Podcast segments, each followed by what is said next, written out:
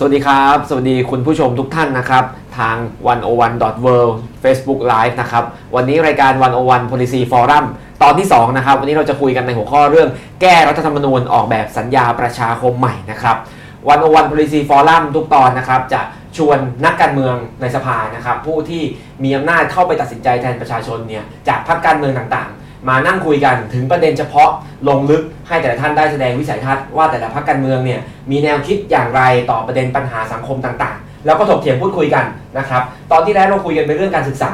แล้วก็จะเห็นว่าหลาย ๆ พรรคการเมืองเนี่ยแม้จะมีจุดยืนทางการเมืองต่างกัน แต่ว่าพอมานั่งคุยกันในประเด็นเฉพาะที่เป็นปัญหาที่เกิดขึ้นอยู่ในปัจจุบันเนี่ยหลายคนก็กลับเห็นตรงกัน แล้วก็สามารถนำไปทำได้เลยทำได้จริง ๆ นะครับ แต่ว่าวันนี้เนี่ย เป็นประเด็นที่ค่อนข้างร้อนแรงทางการเมืองนะครับ โดยเฉพาะในสถานการณ์ปัจจุบันที่มีกระแสความไม่พอใจของรัฐบาล แล้วมีคนลุกขึ้นมาแสดงออกกันมากขึ้นมากขึ้นนะครับ ประเด็นก็คือการแก้ไขรัฐธรรมนูญฉบับปัจจุบัน ประเด็นนี้ไม่ได้เป็นประเด็นใหม่ แล้วก็ไม่ได้เป็นประเด็นที่ถูกจุดกระแสขึ้นมาในสังคมเป็นครั้งแรกนะครับ มีการพูดคุยเรื่องการแก้รัฐธรรมนูญมาหลายครั้งแล้ว แล้วก็ดูเหมือนจะมีเสียงตอบรับจากทุกฝ่ายนะครับ รวมกระทั่งรวมถึงพรรคที่อยู่ฝ่ายรัฐบาลด้วยนะครับ จนในสภาเนี่ยก็มีการจัดตั้งคณะกรรมาธิการขึ้นมาชุดหนึ่งเพื่อพิจารณาศึกษาหลักเกณฑ์ แล้วก็วิธีการแก้ไขรัฐธรรมนูญนะครับ โดยมีทุกพรรคมาประกอบร่วมกันนะครับ แล้ววันนี้เนี่ยเราก็จะมาคุยกันลงลึกด้วยนะครับ ว่ารัฐธรรมนูญเนี่ยจะต้องแก้ไขไหม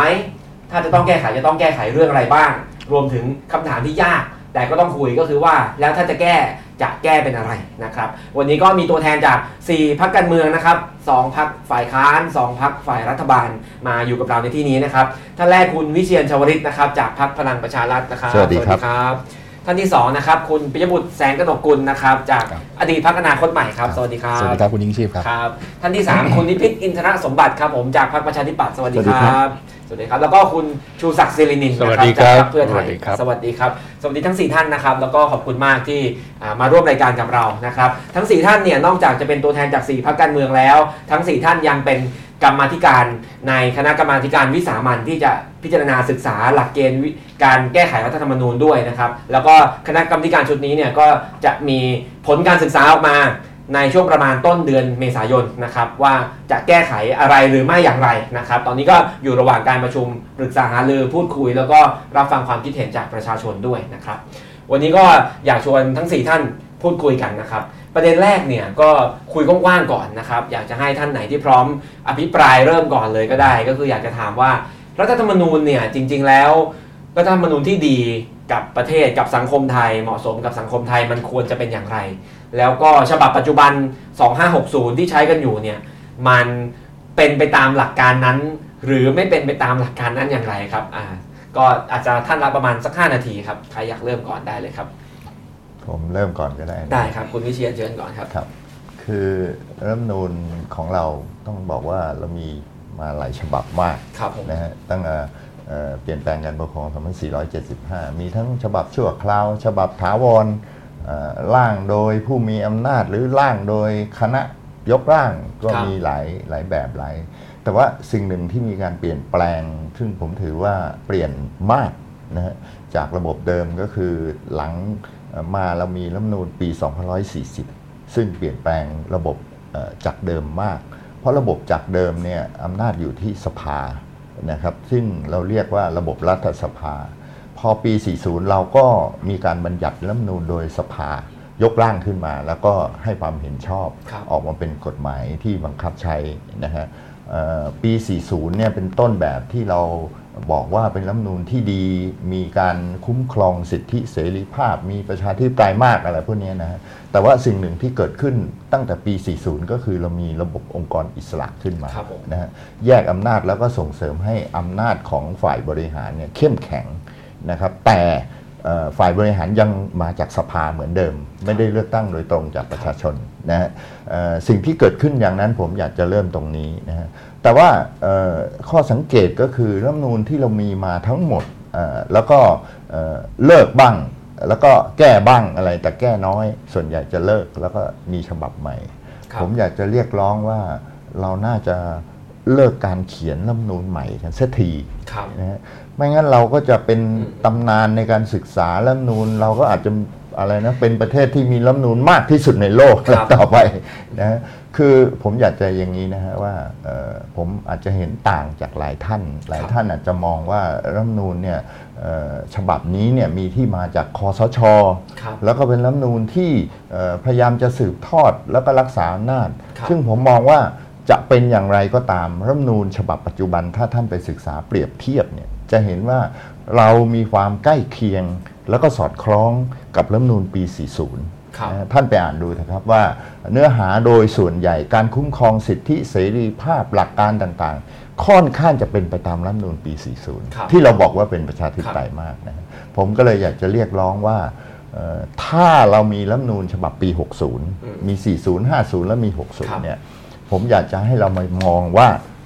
เอ่อเรามาใช้แล้วเนี่ยเราเกิดปัญหาอะไรอืมแล้วก็อะไรบ้างที่เป็นประเด็นปัญหาครับเราก็มาพิจารณาปรับแก้ตรงนั้น เพราะอะไรผมอยากจะยกประเด็นที่สำคัญก็คือ เวลายกร่างหรือเขียนรัฐธรรมนูญใหม่เนี่ยอืมจะมีผู้เขียนอืมเขียนเขาก็จะเอาสิ่งที่ตัวเองอยากได้เนี่ยใส่เข้าไปในรัฐธรรมนูญอืมแต่ใส่ไปแล้วไม่รู้ว่าเอาไปใช้แล้วเนี่ยจะเกิดปัญหาหรือเปล่า เพราะยังไม่เคยครับนะเพราะฉะนั้นคนร่างใหม่ก็จะทำกรณีนี้ทุกวิธีครับพอทำไปแล้วก็จะเกิดปัญหา ผมก็เลยอยากจะเรียกร้องว่า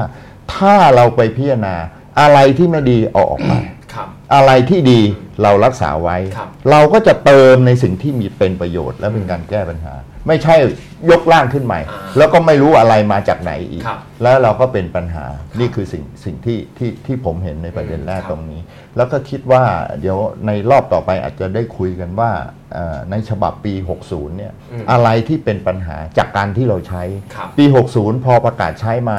เรามีการเลือกตั้ง ตอนนี้ใช้ไปแล้วสภาขับเคลื่อนไปแล้ว เรามีปัญหาหลายจุดอืมอย่างเนี้ยเราก็มาคุยกันว่าเราจะทำยังไง จะปรับแก้ตรงไหนที่จะทำให้เกิดประโยชน์ แล้วทำให้งานหรือว่าเอ่อพี่น้องประชาชนได้รับการดูแลครับครับผมขอบคุณครับก็คือคุณวิเชียนก็มองเห็นว่า อาจจะมีบางอย่างที่เป็นปัญหาเดี๋ยวมาคุยกันแล้วแก้ก็ได้แต่ไม่จำเป็นต้องไปยกร่างมันใหม่ตั้งแต่ต้นหรอกนะครับเชิญท่านอื่นครับ ครับผมต่อแล้วกันคุณนะครับศักดิ์เชิญครับ ผมคิดว่าถ้าเราพูดถึงรัฐธรรมนูญที่ดีนี่ส่วนใหญ่ก็คนก็จะไปมองกันที่เนื้อหาสาระครับผมของรัฐธรรมนูญนั้นครับเนี่ยว่าเป็นอย่างไร แต่ว่าโดยความเห็นส่วนตัวผมผมคิดว่าการมองรัฐธรรมนูญที่ดีเนี่ยต้องมองทั้งเรื่องของที่มาครับและเนื้อหาสาระประกอบกัน รัฐธรรมนูญที่ดีนั้นหนึ่งที่มานั้นจะต้องมีมีหรือเปิดโอกาสให้ประชาชนมีส่วนร่วม หมายความมีส่วนร่วมในการยกร่างครับนะครับ จะส่วนร่วมในลักษณะใดก็ก็สุดแต่ แต่ว่าต้องเปิดโอกาสให้ประชาชนมีส่วนร่วม เหตุผลเพราะว่าประชาชนนั้นเป็นเจ้าของอำนาจอธิปไตย เมื่อเราจะยกร่างกฎหมายสูงสุดของประเทศ การไม่เปิดโอกาสให้ประชาชน เข้ามามีส่วนร่วมเลยอืมผมคิดว่าเป็นเรื่องที่ผิดครับประการที่สองในขั้นตอนการยกร่างครับก็ต้องมีการรับฟังความเห็นอืมของประชาชน ในประการถัดไปส่วนใหญ่ก็นิยมว่าเมื่อยกร่างเสร็จแล้ว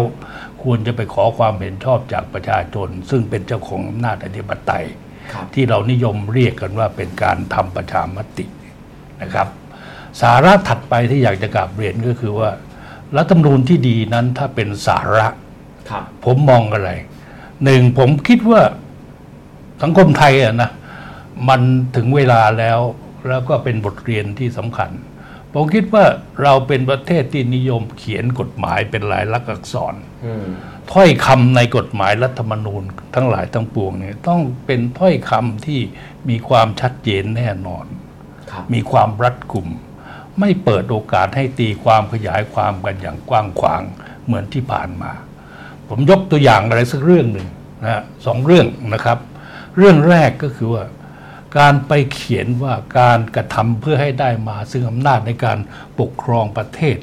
โดยครับวิถีทางที่ไม่เป็นไปตามรัฐธรรมนูญอืมซึ่งเป็นเหตุยุบพักครับสารรัฐธรรมนูญเคยตีความว่าการที่เราแก้ไขที่มาของสว ในอดีตที่ผ่านมา สวมีการแต่งตั้ง เราก็อยากจะแก้ไขให้สวมีการเลือกตั้ง ไปตีความว่าการกระทำเช่นเนี้ยเป็นการกระทำเพื่อให้ได้มา หรือเข้าข่ายครับเป็นการกระทำเพื่อให้ได้มาซึ่งอำนาจในการปกครองประเทศ อย่างนี้เป็นต้น ถ้อยคำเช่นเนี้ยจะต้องคิดให้ให้ลึกเพราะเพราะเราชอบตีความในเชิงขยายความ เป็นการลงโทษคนครับล่าสุดรัฐธรรมนูญฉบับนี้เอง ห้ามบุคคลที่เป็นเจ้าของหรือถือหุ้นสื่อครับมาสมัครสอสออืม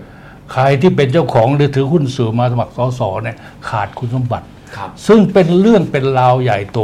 ครับในขณะนี้ เข้าใจว่าเรื่องยังค้างคาอยู่ที่ศาลรัฐธรรมนูญยังไม่จบสิ้นก็มีมีอีกหลายคนครับปรากฏว่าไงครับศาลฎีกาแผนกคดีเลือกตั้ง ไปวินิจฉัยว่ายังไงครับ ไปวินิจฉัยว่าคนที่ถูกเอ่อถ้าถ้าในหนังสือบริกรสนธินั้นเนี่ยมีคำว่าถือหุ้นหนังสือพิมพ์มีคำว่าประกอบกิจการหนังสือพิมพ์ แม้ปัจจุบันเนี่ยจะยังไม่ประกอบ อืม ไม่มีการประกอบศาลใช้คำว่าไงครับ บอกว่า ในอนาคตก็อาจจะประกอบก็ได้ครับ เป็นไงครับ คนคนนั้นหมดสิทธิ์ที่จะลงสมัครรับเลือกตั้ง เป็นสมาชิกสภาผู้แทนราษฎรครับผมคิดว่ามันเป็นเป็นถ้อยคำที่เป็นอันตรายครับขยายความตีความได้กว้างขวางต้องสองครับต้องมีบทบัญญัติที่รับรองสิทธิเสรีภาพของประชาชน ไว้อย่างชัดเจนครับการใดที่จะกระทบกระเทือนต่อสิทธิเสรีภาพของประชาชน ต้องมีกฎหมายบัญญัติไว้ชัดแจ้ง และรัฐธรรมนูญควรกำหนดไว้ว่ามีกรณีใดบ้างครับประการถัดไปครับต้องมีบัญญัติครอบคลุมเรื่องรูปแบบของรัฐอืมองค์คาพยพทั้งหลายของรัฐ จะต้องมีการบัญญัติไว้ที่ชัดเจน ที่สำคัญที่สุดที่ผมเน้นย้ำก็คือว่า จะต้องจัดสมดุลครับอาองค์กรทั้งหลายของรัฐที่จะใช้อำนาจอธิปไตยทั้งหลาย ให้มีความสมดุล มีการดุลมีการขานกัน ไม่ใช่ให้องค์กรใดองค์กรหนึ่งมีอำนาจเหนือกว่าองค์กรอื่นนะต้องมีบัญญัติวิธีการแก้ไขเพิ่มเติมไว้เป็นการเฉพาะครับที่สำคัญเนี่ยเป็นประเด็นในขณะนี้คือว่า ไม่ใช่บัญญัติให้แก้ไม่ได้เลย อืมคใช่รับไหมจะต้องมีเสียงสวเท่านั้น จะต้องมีเสียงสสที่เป็นฝ่ายการเท่านั้นเท่านี้ครับอย่างเนี้ยเขาเรียกว่าเป็นการบัญญัติรัฐธรรมนูลไม่ให้แก้ได้เลยครับผมคิดว่าต้องมีบทบัญญัติที่สามารถทำให้แก้ได้อืมแต่ไม่ได้หมายสะไม่ไม่ไม่ใช่ว่าแก้เสียจนง่ายจนเกินไปครับไม่อย่างไม่งั้นก็ไปกระทบต่อความสูงสุดของรัฐธรรมนูญครับผมผมถือโอกาสเลยไปเลยนะครับ เพราะว่าประเด็นแรกเนี่ยมีมีการพูดถึงรัฐธรรมนูญที่ดีครับ แล้วบอกถามว่ารัฐธรรมนูญฉบับ 60 เนี่ยอืมมีความบกพร่องอะไรครับบ้างครับ ผมคิดสั้นๆนะครับ ง่ายๆหนึ่งเรื่องที่มาครับชัดเจนที่สุด ไม่ต้องพูดอะไร ผมคิดว่าผมใช้คำว่ารัฐธรรมนูญฉบับ 60 เนี่ย ไม่มีความเป็นกลางอืมที่มามาจากอะไรเราก็ทราบกันดีครับพอสชแต่งตั้งกรรมการยกร่าง แต่งตั้งมาสองชุดชุดแรกร่างจะเสร็จแล้วท้ายสุดก็เอาเอาเข้าสภาไม่เอาเข้าครับ เอาชุดที่สองไม่มีส่วนร่วมของประชาชนเลย อย่างนี้เป็นต้นครับ เพราะฉะนั้นเรื่องเนี้ยที่มาเนี่ยมันชัดเจนครับ ถามว่าสืบทอดอำนาจไหมก็ก็ไม่ไปดูบทเฉพาะการดีครับครับถูกไหมฮะอยู่ดีๆก็มาถามประชาชนว่าเอาบทเฉพาะการไหมเอาห้าปีนี้ไหมให้สวแต่งตั้ง 250 คนมาเลือกนายกครับมันก็คือสืบทอดอำนาจครับจะไปพูดที่ไหนว่าไม่สืบทอดมันก็ชัดเจน อันนี้คือบอกคือข้อบกพร่องประการที่หนึ่งประการที่สองดุลอำนาจไม่ไม่ชัดเจนครับ โดยเฉพาะอย่างยิ่งให้อำนาจตุลาการมากจนเกินไปครับ สามารถที่จะอะไรยุบพักการเมืองสามารถที่จะโอเวอร์ลูนฝ่ายบริหารต่างๆ ได้มากเกินไป ประการที่สามสิทธิเสรีภาพของประชาชน โดยเฉพาะอย่างยิ่งครับ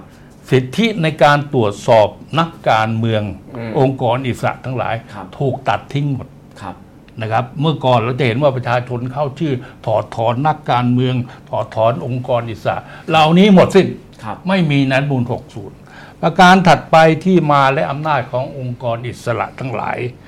มีมากเกินไป โดยเฉพาะอย่างยิ่งที่มานั้นให้ศาลเข้าไป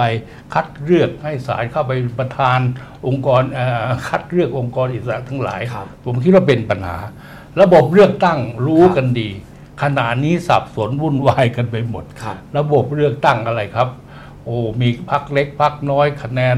เกินเอ่อเกินหรือไม่ถึงคะแนนเฉลี่ยของพรรคการเมือง ที่สำคัญเนี่ยนะมีสสผุบอัพผุบเข้าผุบออกอีกครับเหเห็นไหมครับครับเออเดิมได้เป็นสสวันดีคืนดีไม่ได้เป็นคำนเอาวณสักใหพัม่กแล้วไม่ได้เป็นอ่าและคำนวณใหม่กลับเข้าไปใหม่ ยุทธศาสตครัร์บชาติ 20 ปี หลักเกณฑ์และวิธีการแก้ไขรัฐธรรมนูญซึ่งครับยากเย็นเหลือเกิน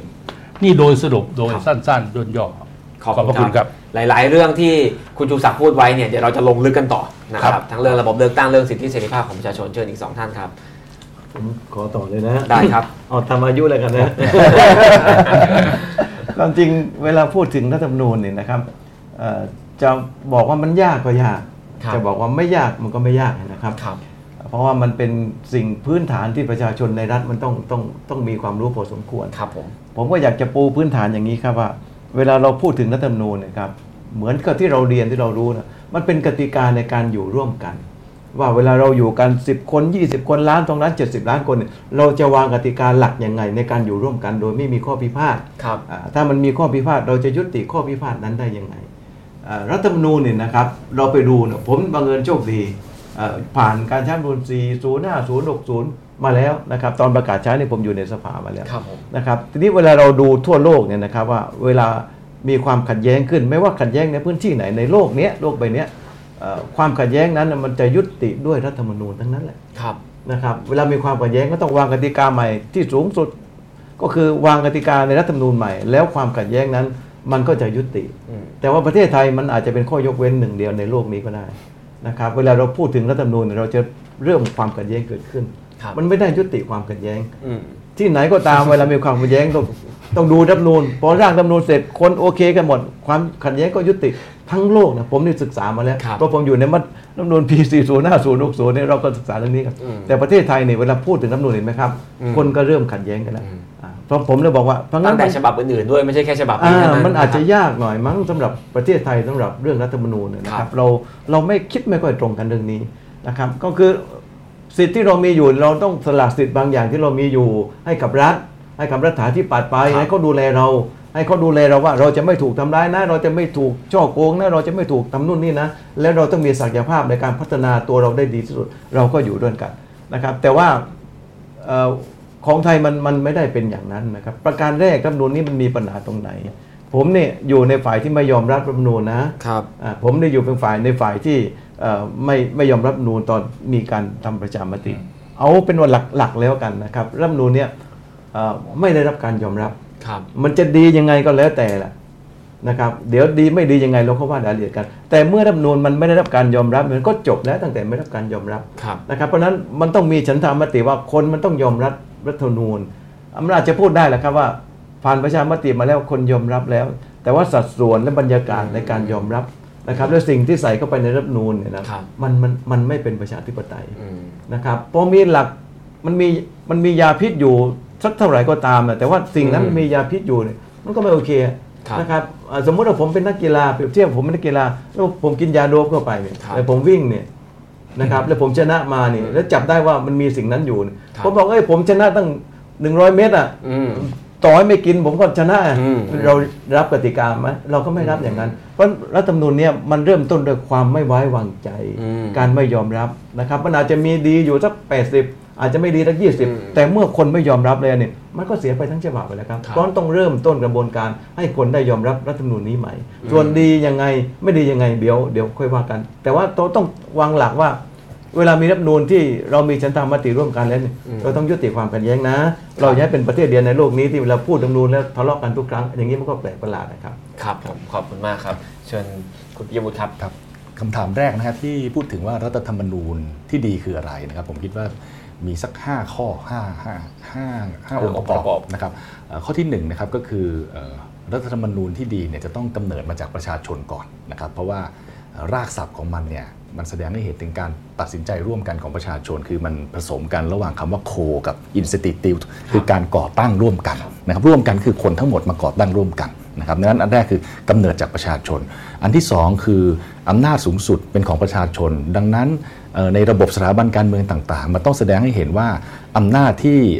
เชื่อมโยงไปยังประชาชนนั้น มันมีฐานความชอบธรรมทางประชาธิปไตยสูงนะครับมันต้องยืนยันว่าตรงนี้อำนาจสูงสุดเป็นของประชาชนจริง ๆ องค์กรใดที่มีความเชื่อมโยงไปกับประชาชน เขาย่อมมีอำนาจมากกว่าองค์กรที่มาจากการแต่งตั้งนะครับเรื่องที่ 3 คือการแบ่งแยกอำนาจตามของสถาบันการเมืองต่างๆ กับองค์กรต่างๆ ในรัฐธรรมนูญ ให้ได้สมดุลให้ได้ดุลยภาพนะครับมีระบบการจำกัด อำนาจระบบการตรวจสอบการใช้อำนาจต่างๆนะครับเอ่อประการทีสี่ 4 คือประกันเรื่องเสรีภาพในการแสดงออกครับนะครับเสรีภาพในการแสดงออกนี่เป็นหัวใจที่สุดของในระบอบประชาธิปไตย เพราะเมื่อไรก็ตามที่มีการตัดสินใจเรื่องใดเรื่องหนึ่งไปแล้ว จะมีโอกาสเปลี่ยนการตัดสินใจ การเปลี่ยนการตัดสินใจจะเกิดขึ้นได้ ก็ต้องแสดงออก นะครับเมื่อตัดสินใจไปแล้วอะก่อนจะตัดสินใจกันก็แสดงออกกัน แล้วสุดท้ายก็ไปตัดสินใจ เปลี่ยนการตัดสินใจก็มีการแสดงออกอีกเปลี่ยนอย่างนี้ได้เรื่อยๆนี่คือเสรีภาพในการแสดงออกนะครับมันเป็นการประกันว่า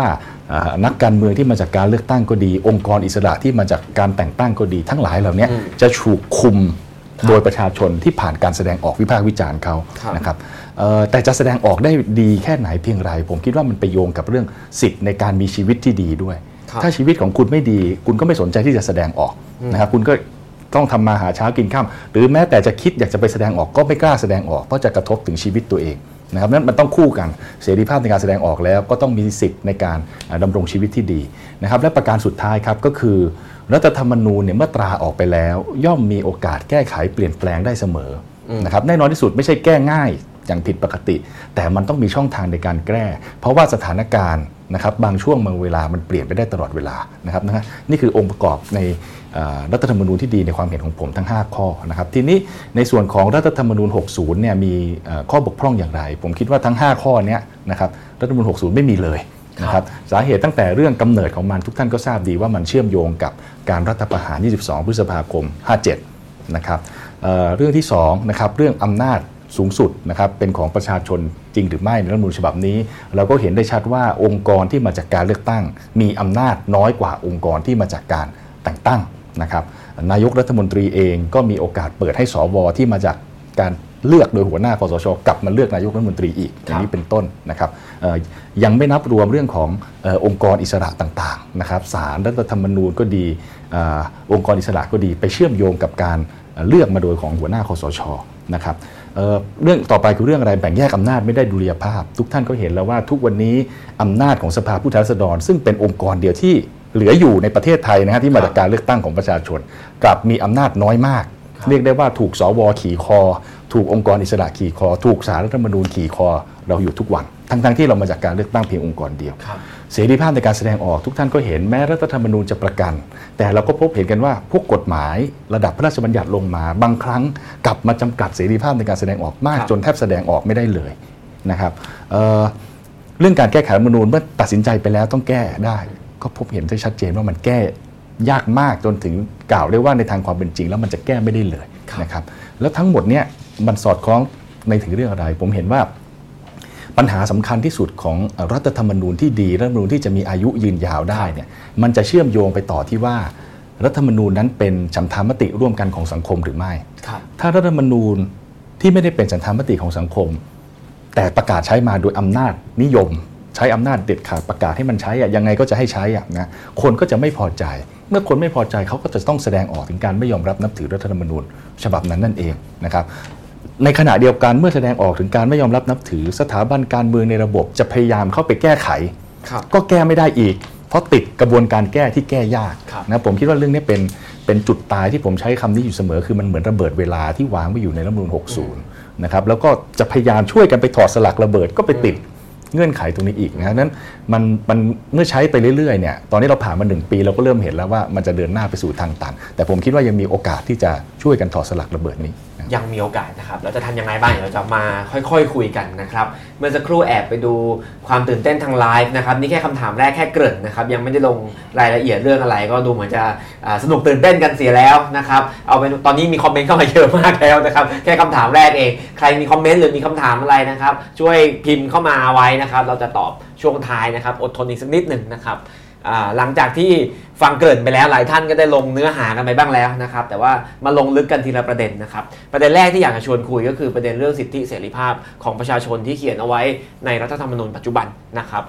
ผมให้ภาพรวมอย่างนี้ก่อนสำหรับผู้ฟังที่กำลังตามตามตามรับชมอยู่นะครับสิทธิเสรีภาพตามรัฐธรรมนูญ 60 เนี่ยถ้านับหัวข้อใหญ่ ๆ จริง ๆ แล้วไม่ต่างกับฉบับ 4050 มากนัก มีสิทธิ ประชาชนมีสิทธิในชีวิตร่างกาย มีเสรีภาพในการแสดงความคิดเห็น เสรีภาพในการชุมนุม มีสิทธิต่างๆนะครับที่เป็นสิทธิขั้นพื้นฐานได้รับการรับรองไว้นะครับแต่ขณะเดียวกันเนี่ยรัฐธรรมนูญฉบับปัจจุบันเนี่ยก็ได้มีหมวดใหม่พิเศษขึ้นมา อันนี้คือหมวดที่เรียกว่าหน้าที่ของรัฐนะครับอ่าแล้ว การเขียนเนี่ยก็เอาสิทธิบางประการ ซึ่งเคยเป็นสิทธิของประชาชนเนี่ยย้ายไปเขียนใหม่เป็นหน้าที่ของรัฐนะครับ ตัวอย่างเช่น สิทธิในการเข้าถึงข้อมูลข่าวสารของราชการเนี่ยเดิมเป็นสิทธิของประชาชน แต่ปัจจุบันเนี่ยเขียนไม่ได้เขียนเป็นสิทธิแล้ว แต่เขียนว่ารัฐมีหน้าที่ต้องเปิดเผยข้อมูลข่าวสารอันนี้เป็นวิธีการเขียนแบบใหม่ ซึ่ง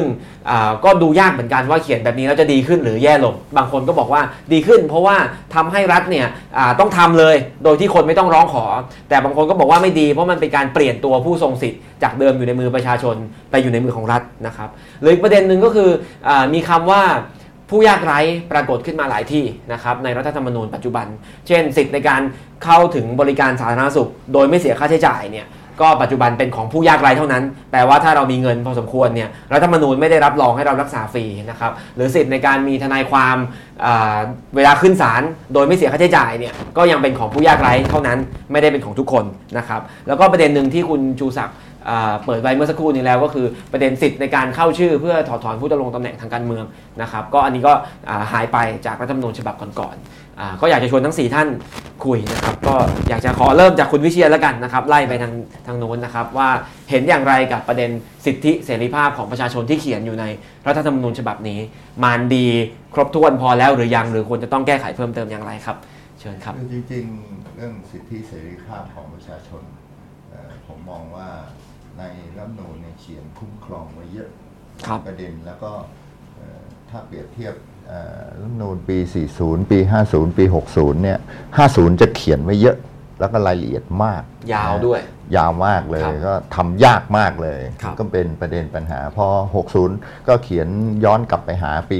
40 เป็นกรอบเป็นแนวทาง แต่อย่างที่คุณยิ่งชีพบอกเนี่ย ผมอยากจะอธิบายนิดนึงนะฮะว่าเอ่อ ผมว่ารัฐธรรมนูญปี 60 ที่เขียนไว้ว่าให้เป็นหน้าที่ของรัฐเนี่ยครับเอ่อมันดีกว่าครับดีกว่าตรงที่ว่าไปเจาะจงว่ารัฐจะต้องทำเรื่องนั้นเรื่องนี้อืมแล้วถ้ารัฐไม่ทำเนี่ยสามารถจะกล่าวหาหรือฟ้องร้องว่าทำไมรัฐไม่ทำเรื่องนี้ครับแต่ถ้าไม่เขียนเอาไว้เนี่ยคุ้มครองประชาชนฝ่ายเดียวเนี่ยอืมแล้วถึงเวลาประชาชนต้องไปสู้กับรัฐนะว่าทำไมรัฐถึงไม่ทครับำ นะฮะเหมือนกับว่าต้องไปร้องกับองค์กรต่างๆ ว่าทำไมรัฐไม่ดูแลฉันเรื่องนั้นเรื่อครังบนี้นะฮะนี่ประเด็นที่ผมมองว่าเป็นข้อได้เปรียบนะอืมเพราะรัฐเอ่อมีหน้าที่ เพราะว่าเวลาจะออกนโยบายต้องไปดูว่ารัฐมีหน้าที่อะไร จะไปทำงบประมาณโครงการต่างๆ ก็ต้องไปดูว่าหน้าที่เหล่านั้นต้องทำให้ครบไม่งั้นผิดรัฐครัผิบดแน่นอนนะฮะเอ่อประเด็นที่สองเรื่องผู้ยากไร้เนี่ยผมเรียนนิดหนึ่งนะฮะเอ่อ ถ้อยคำอาจจะต้องมองกลับกันนิดหนึ่งคือเออผมเคยอยู่กระทรวงการพัฒนาสังคมและความมั่นคงของมนุษย์ เราเน้นสำหรับกลุ่มคนที่เอ่อถูกทอดทิ้งคนที่เสียเปรียบคนที่ไม่มีโอกาสเนี่ยครับพวกเนี้ยเอ่อจะต้องหยิบยกขึ้นมา เพื่อให้เราเดินไปข้างหน้าพร้อมกันไม่ทิ้งใครไว้ข้างหลังครับนะฮะแปลว่าอะไรคนที่เขาไม่ไหว เขาดูแลตัวเองไม่ได้เนี่ยรัฐมีหน้าที่ไปดูแล ไปจัดการกับคุณคนเหล่านี้อืมไม่ได้แปลว่าเอ่อเขาเขียนเอาไว้แล้ว จะทำให้คนอื่นไม่ได้สิทธิ์อืมคนอื่นได้สิทธิ์อยู่แล้ว แต่สำหรับกลุ่มคนเหล่านี้เนี่ยจะต้องไปดูแลเป็นพิเศษ เพราะเขาเสียเปรียบเขาไม่มีโอกาส นี่ผมมองอย่างนั้นนะครับผมก็คจะรับผมได้มองว่าสิทธิเสรีภาพเนี่ยคุ้มครองทั้งบุคคลทั่วไปเสมอภาคกัน และในขณะเดียวกัน ก็ไปอุ้มชูดูแลคนที่เสียเปรียบคนที่ไม่มีโอกาส คนที่ด้อยโอกาสในสังคมครับนะฮะคนเหล่านี้จะได้รับการหยิบยกขึ้นมาดูแลอืมผมครับมองว่าเป็นการคุ้มครองที่ดีครับ มองเห็นไปในทางข้อดีครับนะครับครับผมเชิญครับครับ ก็เรื่องสิทธิเสรีภาพนะครับผมคิดว่าเอ่อฉบับนี้มันมีปัญหาใหญ่ ๆ อยู่สองเรื่องนะครับครับเรื่องเรื่องแรกนั่นก็คือสิทธิเสรีภาพเนี่ยเราจะดูว่ามันมีจริงไม่มีจริง มันไม่ใช่มองว่ารัฐธรรมนูญเขียนไว้เยอะแค่ไหนน้อยครับแค่ไหนนะครับถ้าเขียนเอาไว้เยอะมากเลย แต่ใช้การไม่ได้ก็ไม่มีประโยชน์ นะครับหรือเขียนไว้น้อยจนแทบเรียกได้ว่าสิทธิที่เป็นหัวใจสำคัญของระบอบประชาธิปไตยหายไปหมดแบบนี้ก็ไม่ได้นะครับครับผมว่าประเด็นมันอยู่ตรงนี้ครับคือประการแรกนะครับสิทธิเสรีภาพที่จะเขียนเอาไว้ดีอย่างไรก็ตาม แต่เจอมาตราสุดท้ายของรัฐธรรมนูญฉบับนี้ ก็ทำให้สิทธิเสรีภาพทั้งหมวดหายไปได้หมดเลยครับนั่นก็คือมาตรา 279 ซึ่งรับรองการกระทำทุกอย่างทุกประการของคอสชเอาไว้ครับนะครับนั่นหมายความว่าถ้าวันนี้พวกเราอยากจะโต้แย้งว่า ประกาศคำสั่งคอสชละเมิดสิทธิเสรีภาพครับตามที่รัฐธรรมนูญ60 กำหนดอืมคำตอบก็คือโต้แย้งไม่ได้ เพราะรัฐธรรมนูญ279 รับรองเอาไว้หมดแล้ว ว่าชอบด้วยรัฐธรรมนูญชั่วกระปาวสาร นั่นเท่ากับว่ามาตราเดียวล้างสิทธิเสรีภาพหายไปได้ทั้งฉบับครับนะครับนี่คือความลักลั่นกันอย่างแท้จริงนะครับเอ่อประการที่2ครับผมคิดว่าเอ่อปัญหาใหญ่ของประเทศไทยเนี่ยตั้งแต่รัฐธรรมนูญ40 ใช้มาเนี่ย เวลาเราประกันสิทธิเสรีภาพแล้ว เราจะมีวรรคที่ 2 ที่จะครับบอกว่าสิทธิเสรีภาพตามวรรคแรกสามารถจำกัดได้ ทั้งนี้ตามที่กฎหมายบัญญัติครับเพื่อวัตถุประสงค์ใดก็ตามนะครับคือหลักรับรองไว้เว้นจำกัดได้เพื่อวัตถุประสงค์บางอย่าง ทีนี้ปัญหาก็เกิดขึ้นว่าณเวลาเนี้มันมีการจำกัด โดยแทบจะเรียกได้ว่าเอาเข้าจริงแล้วเนื้อของสิทธิเสรีภาพไว้เนี่ยมันหายไปหมดเลยครับมันแทบจะไม่เหลือเลย โดยใช้กฎหมายระดับพระราชบัญญัติมาจำกัดอืมนะครับปัญหาก็คือว่า แล้วอย่างนี้จะทำไงครับ ก็ต้องโต้แย้งกันไปที่ศาลรัฐธรรมนูญอืมว่าพรบแบบเนี้ยขัดรัฐธรรมนูญไหมจำกัดสิทธิเสรีภาพเกินกว่าเหตุไหมซึ่งก็ต้องไปรอลุ้นเอานะครับ ว่าศาลรัฐธรรมนูญท่านจะว่าอย่างไรครับนะนี่คือปัญหาใหญ่ ทีนี้ไอ้หมวดหนึ่งที่จะช่วยได้เนี่ยไอ้มาตราหนึ่งที่จะช่วยได้เนี่ยผมย้อนกลับไปถึงตอนรัฐธรรมนูญ40 คือเอ่อมาตรา 29นะครับซึ่งเดี๋ยวนี้หายไปหมดแล้ว ตอน 50 ก็ไปเขียนใหม่จนเละๆเทะๆนะฮะรอบนี้เขียนยิ่งงงเข้าไปอีกครับมาตรา 29ของรัฐธรรมนูญ40เขาวางไว้อย่างไร นี่เขารับอิทธิพลมาจาก กฎหมายเยอรมัน ก็คือสิทธิเป็นเรื่องหลักนะครับข้อยกเว้นจำกัดได้ แล้วเขาก็เขียนเงื่อนไขเอาไว้ว่าคุณจะยกเว้นเรื่องสิทธิเสรีภาพเนี่ยจะจำกัดสิทธิเสรีภาพทำได้โดยมีเงื่อนไขอะไรบ้าง ต้องเขียนให้ละเอียดแบบนี้ครับ แล้วมันจะกลายเป็น standard เป็นมาตรวัดว่า ถ้ามีการโต้ไปที่ศาลรัฐธรรมนูญศาลรัฐธรรมนูญจะได้ดูว่ากฎหมายแบบนี้คุณจำกัดสิทธิ์เกินกว่าเหตุไหมนะครับตอนนี้ปรากฏว่าไอ้มาตราลักษณะที่เป็นกรอบเบื้องต้นของการจำกัดสิทธิ์เนี่ยมันหายไป นะครับผมคิดว่ามี 2 เรื่องคือมาตรา 279 ซึ่งทำให้สิทธิเสรีภาพหายไปหมดเลยทั้งฉบับนะครับกับอีกมาตราหนึ่งซึ่งผมอยากให้กลับมาใช้ใหม่คือมาตรา 29 ของรัฐธรรมนูญ29ของ40 คือมันจะไปทำนองว่าถ้าจะออกกฎหมายจำกัดสิทธิ์มันมีกฎหเงื่อนไขจะต้องมีลักษณะยังคไงรับนะครับครับผมเชิญคุณนิพิษครับครับผมผมมองอย่างนี้ครับว่าเอ่อเวลาเวลาเรามองรัฐเนี่ยเรามองรัฐยังไงครับ เราลองสมมุติตัวเราเองว่าเอ่อสมมติเอ่อ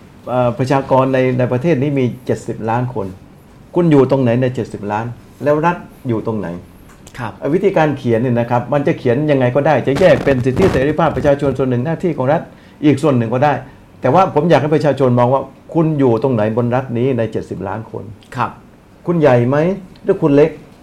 วิธีการเขียนอย่างนี้ยครับเอ่อ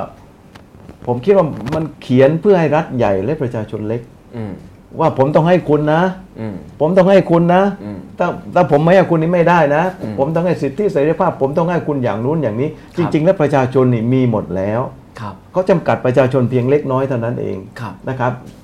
อย่างที่ผมอืมบอกบอกมาสักครู่นะครับ ทีนี้พอพอทำอย่างเงี้ยมันทำให้รัฐนี่ใหญ่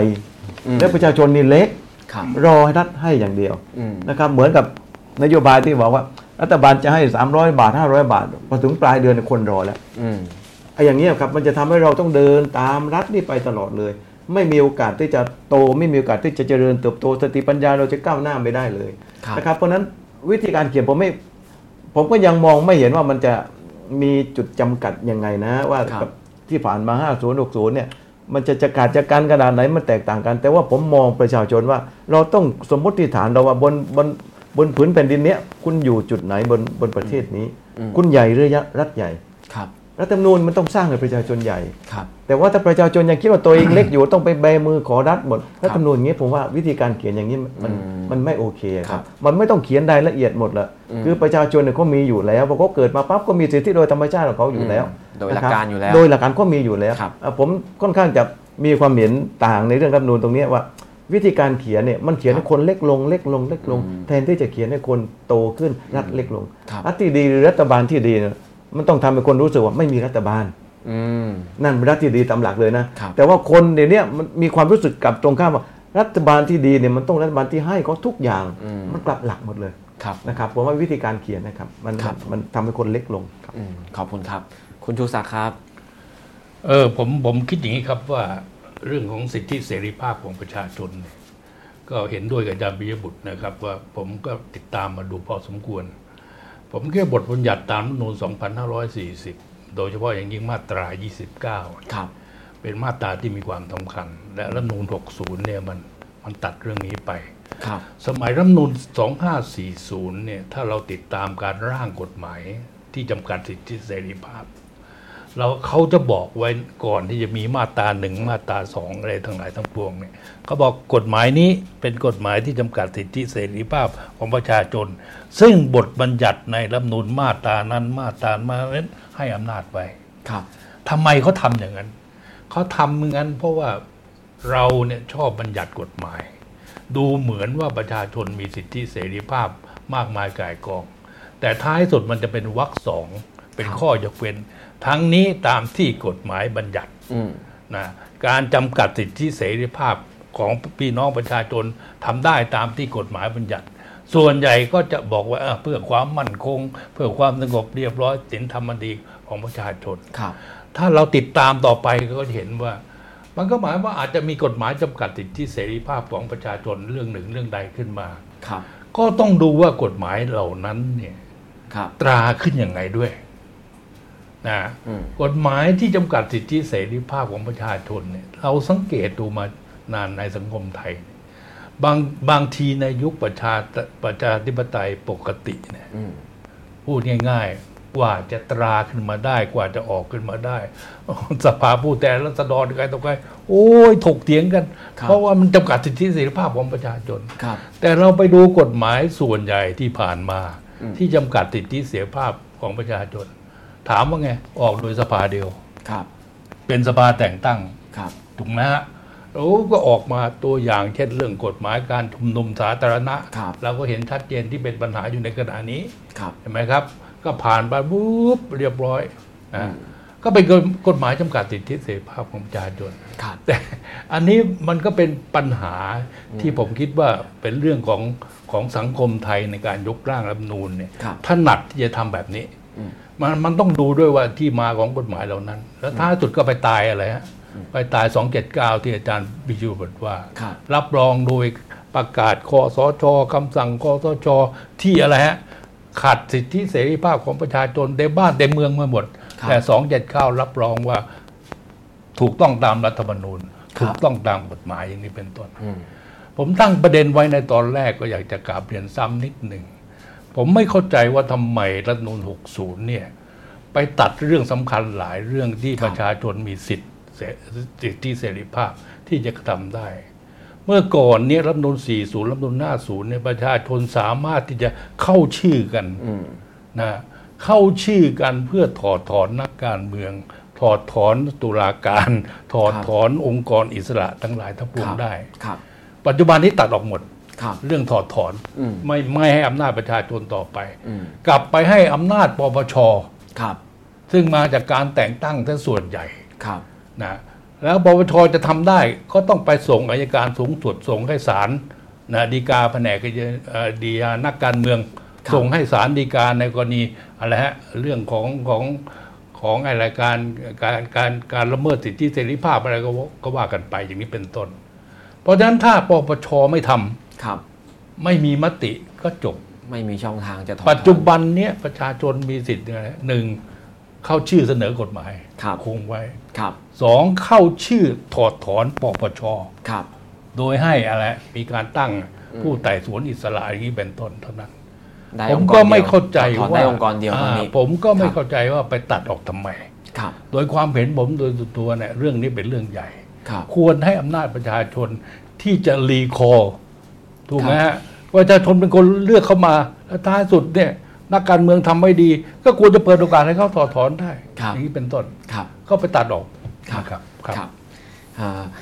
เล่าให้ฟังภายใต้รัฐธรรมนูญ50 เนี่ย ก็อาจจะเป็นผู้สนับสนุนของพรรคของคุณชูศักดิ์ อาจจะเข้าชื่อกันหลายครั้ง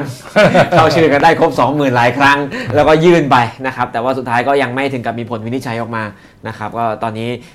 สิทธิ์ในการเข้าชื่อยื่นถอดถอนผู้ดำรงตำแหน่งทางการเมืองก็ไม่ได้มีอยู่แล้วในรัฐธรรมนูญปัจจุบันนะครับอันนี้เป็นประเด็นแรกเรื่องสิทธิเสรีภาพนะครับมีทั้งความเห็นต่างแล้วก็ความเห็นที่ตรงกันนะครับต่อมาเป็นประเด็นที่ 2 ดีกว่า ซึ่งก็เป็นประเด็นที่ถกเถียงกันยากแล้วก็ถกเถียงกันหลายเวทีมาแล้ว และยังต้องถกเถียงกันต่อไปนะครับก็คือว่าด้วยระบบเลือกตั้งสส เอาสสอย่างเดียวก่อนนะครับ ปัจจุบันเนี่ยรัฐธรรมนูญ60 เป็นระบบใหม่ระบบ MMA ซึ่งใช้มาแล้วหนึ่งครั้งคือการเลือกตั้งที่ผ่านมานะครับอ่าเขาเขียนขึ้นโดยกรรมการร่างรัฐธรรมนูญชุดนี้โดยเฉพาะนะครับระบบนี้เนี่ยให้มีสส500 คนนะครับมาจากแบบแบ่งเขต 350 มาจากแบบบัญชีรายชื่อ 150 แต่ประชาชนเดินไปเลือกตั้งกาบัตรใบเดียว มีความหมายทั้งเลือกผู้สมัครในเขตนั้น และคะแนนที่เลือกผู้สมัครในเขตนั้นทั้งหมด จะนำไปคำนวณสสบัญชีรายชื่อ ผ่านสูตรคำนวณต่างๆ แล้วก็เกิดปรากฏการณ์อย่างที่เราว่ากันมาก็คืออพอมีการเปลี่ยนแปลงคะแนนของพรรคไหนก็จะมีผลเปลี่ยนแปลงต่อสัดส่วนบัญชีรายชื่อด้วยทำให้มีสสที่เข้าๆออกๆเดี๋ยวเข้าเดี๋ยวออก แล้วก็พอมีการเปลี่ยนแปลงเลือกตั้งซ่อมก็หลุด แล้วก็กลับเข้าไปใหม่ได้แบบนี้นะครับระบบนี้ก็มีข้อดีนะครับก็คืออคนที่ร่างเองเนี่ยก็อธิบายว่าการเอาคะแนนที่เลือกในระบบแบบแบ่งเขตไปคำนวณบัญชีรายชื่อเนี่ย จะทำให้คะแนนเสียงไม่ตกน้ำหรือว่าสสคนที่แพ้ในเขตนั้นเนี่ยแต่ได้มาอาจจะสักหลักหลายหมื่น หรือหลายพันเสียงเนี่ยคะแนนนี้ยังไม่สูญเสียไปก็คือเอาไปคำนวณชั้นที่ 2 เป็นบัญชีรายชื่อด้วยนะครับแต่ก็มีข้อเสียก็ที่ว่ากันก็คือ คนที่เดินเข้าไปในคูหา จะต้องเลือกอย่างใดอย่างหนึ่ง ระหว่างเลือกคนหรือเลือกพัก ถ้าคนนี้อยู่ในพักที่ไม่ชอบหรือว่าชอบพักนี้แต่ไม่ชอบคนนี้จะตัดสินใจยังไง ตัดสินใจลำบากตัดสินใจไม่ได้นะครับ ก็เลยอ่า นำมาสู่การถกเถียงเรื่องระบบเลือกตั้งสสที่มีอยู่ในปัจจุบันนะครับไม่ไม่ทราบว่าแต่ละท่านเห็นอย่างไร ดีไหมหรือควรจะแก้ไข และที่ยากก็คือแล้วถ้าจะแก้ไขจะเอาแบบไหนดี ถึงจะเลือกตัวแทนประชาชนได้ดีที่สุดนะครับ ก็รอบนี้ก็เชิญไล่จากทางคุณชูศักดิ์มาทางนี้แล้วกันครับผมผมคิดว่าอย่างนี้ครับว่าระระบบเลือกตั้งที่ดีเนี่ยครับผมคิดว่าองค์ประกอบสำคัญเนี่ยน่าจะมีสักสี่ประการครับอ่าผมเริ่มอย่างนี้ก่อน หนึ่งก็คือต้องเป็นระบบที่ประชาชนไม่เกิดความสับสนครับนะผมคิดว่าระบบเลือกตั้งตามรัฐธรรมนูญ2560 ที่ผ่านมาเนี่ยเอาเอาแค่ง่าย ๆ ว่าเอ่อเอาเขตติดต่อกันเบอร์ต่างกัน เอาแค่ เอาปัญหาง่าย ๆ แล้วกันครับก็ก็สับสนไปแล้วอืมนะครับสับสนว่าเออจะไปไปหย่อนบัตรยังไงเอ่อเพราะว่าเราเรามีบัตรใบเดียวครับแต่กาได้อะไรเอ่อมีบัตรใบเดียวกา สสเขตอย่างเดียวในขณะเดียวกัน ก็มีระบบบัญชีรายชื่อครับฟังมาว่าเอามาจากเยอรมันหรือหรือทำนองเนี้ยครับแต่เยอรมันเท่าที่ผมผมศึกษาดูพอสมควร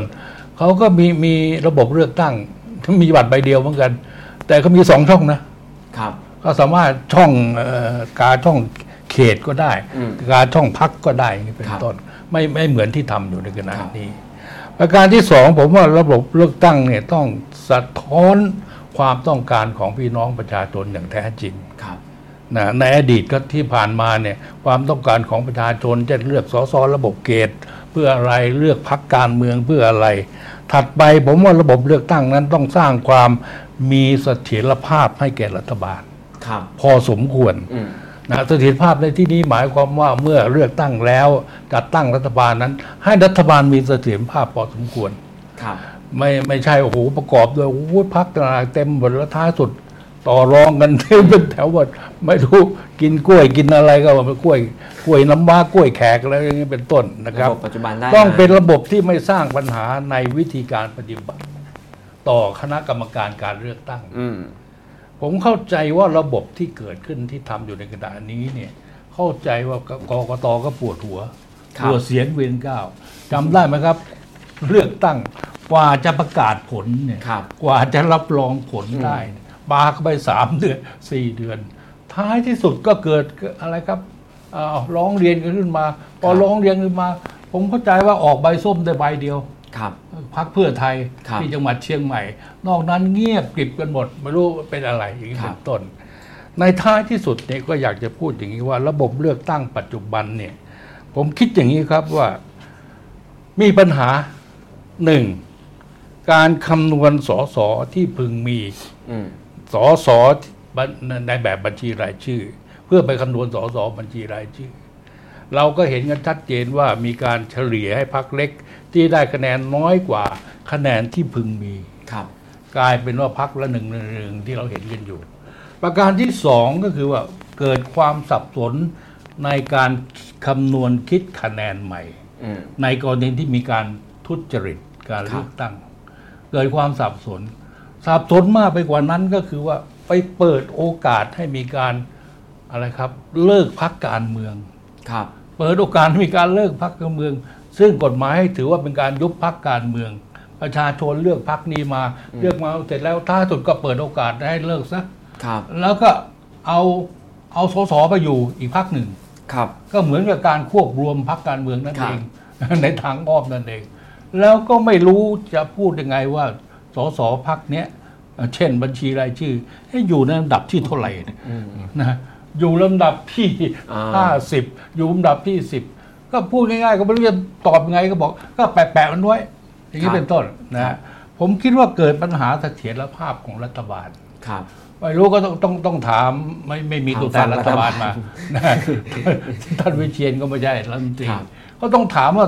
เกิดปัญหาจริงไหม อืม ถ้าเราดูวินโยชนที่ดูทั่วๆไปในการนี้ ผมคิดว่าเกิดปัญหาครับ เกิดปัญหาแน่นอนอืมก็ดูกันนะครับว่าว่าว่าเป็นยังไงครับเหล่าเนี้ยเป็นระบบเลือกตั้งที่ครับเป็นปัญหาครับผมผมผมก็ฟันธงเลยอืมผมคิดว่าระบบเลือกตั้งปี 2540 2550 ที่ใช้อยู่เนี่ยครับน่าจะเหมาะสมกับสังคมไทยมากกว่า ครับ 40 ก็ยังดีกว่า 50 ก็ยังดีกว่านะครับ ขอบคุณครับ คุณนิพิษครับอยู่ฝั่งรัฐบาลปวดหัวอย่างที่ว่าไหมครับ 20 พักใช่ไหมเอ่อ 19 หรือ 20 มันเปลี่ยนไปเปลี่ยนมาอยู่ครับตัวเลขผมไม่แม่นครับนะครับก็ผมขออนุญาตพูดในในฐานะพักแล้วกันนะนะครับไม่ได้ครับพูดในฐานะรัฐบาลครับครับในฐานะส่วนตัวของพรรคแล้วกันนะครับว่าเอ่อการเลือกตั้งครั้งที่ผ่านมาเนี่ยเรายังใช้รัฐธรรมนูญไม่เต็มรูปแบบนะครับนะครับ มันมีข้อยกเว้นมีบทเฉพาะการมาอ่านะครับแต่ว่าครั้งหน้าเนี่ยนะครับถ้ามีการเลือกตั้งเนี่ยมันจะใช้เต็มรูปแบบเลยเวลาเขียนเนี่ยนะครับมันก็ดูดี นะครับอย่างเช่นก็บอกว่าเอ่อเวลาพรรคการเมืองจะส่งผู้สมัครในเขตเลือกตั้งใดก็ดีเนี่ยนะครับให้ทำ primary ก่อนครับนะครับมันดูดี แต่ว่าในในทางปฏิบัติแล้วไม่ใช่อืมทีนี้เวลาประชาชนฟังว่าต้องทำ primary สสเขตก่อนต้องทำ primary เอ่อสสระบบบัญชีรายชื่อก่อนดูเหมือนทันสมัยและดูดี คนที่ไม่มีความรู้ก็ไม่ได้คัดค้านหรอกครับแต่ว่าจริง ๆ แล้วมันไม่ใช่อืมนะครับระบบ primary เนี่ยจริงๆแล้ว ออกตัวนิดหนึ่งก็คือประชาธิปัตย์ทำมาก่อนแล้วครับนะครับเราก้าวหน้ากว่ารัฐธรรมนูญซะด้วยซ้ำนะครับอย่างเช่นเอ่อเราเลือกตั้งหัวหน้าพักเนี่ยเราก็ทำ primary ทำกันจริงสู้กันจริง แล้วก็แตกจริง ๆ ด้วย แตกกันจนมาถึงวันนี้ครับครับเนี่ยทำใหม่เลือกใหม่ primary ใหม่มันก็แตกกันอีกเนี่ยนะครับเอาเถอะผมจะเลยหรือเรียกอีกอย่างว่ามีประชาธิปไตยภายในพักอ่าครับมันอาจจะสมาชิกเราอาจจะตามไม่ทันก็ได้ เราคจะรับก้าวหน้าล้ำหน้ามวลชนไปก็ได้นะครับ ทีนี้เรามาดูปัญหาเรื่องเลือกตั้งผู้แทนราษฎรเนี่ยก็บอกครั้งหน้าเนี่ยเต็มรูปแบบแล้วใช้ primary แล้วครับนี่ที่ primary ก็คือไปฟังสมาชิกก่อนอืมกฎหมายก็เขียนอย่างนี้ครับว่า ในแต่ละเขตเอาผู้แทนเขตก่อนนะ ให้มีเวลาเราจะส่งสสได้เนี่ยเขตนั้นเราต้องมีสมาชิก 101 คนครับถ้าเรามีสมาชิกน้อยกว่า 100 คนเนี่ยเราส่งสสไม่ได้เลยครับเพราะเราจะทำ primary ไปได้อืมอืมมันต้องมีตัวแทนก่อน อันนี้ประชาชนอาจจะไม่รู้นะครับ แต่ว่านี่คืออุปสรรคในข้างหน้า ทีนี้เขาบอกว่าเวลาไปฟังความเห็นว่าในเขตเนี้ยควรจะส่งใครเป็นผู้แทนราษฎรเนี่ยสมาชิกที่มีอยู่ 100 คนเนี่ยต้องมาประชุมกันเกินกึ่งหนึ่งคือมาประชุมกัน 51 คนครับ51 คน และสรุปแล้วคน 51 คนนั่นแหละนะครับเป็นคนเลือกว่าพรรคเนี่ยต้องส่งคนเนี้ยลงในเขตนี้ เสนอมาได้สองชื่อก็จริงอยู่ แต่ว่าในสองชื่อนี้มันก็เอาคนอื่นมาได้แล้วนะครับเอาสองชื่อนี้เท่านั้นเองครับถามว่าอย่างนี้มัน primary ไหมครับเพราะว่าไม่ใช่นะเพราะว่าในเขตเลือกตั้งเนี่ย แต่ละเขตเนี่ยประชากรผู้มีสิทธิ์เลือกตั้งมันแสนอัพอะอืมแต่เราเอาคน 51 คนมานั่งเนี่ยบอกว่าจะชี้ว่าคนนี้เป็นตัวแทนเขตนี้ลงสมัครในมันอะผมว่านี่มันไม่ใช่เลยครับนะครับ เราสู้เอาคนที่มีศักยภาพมี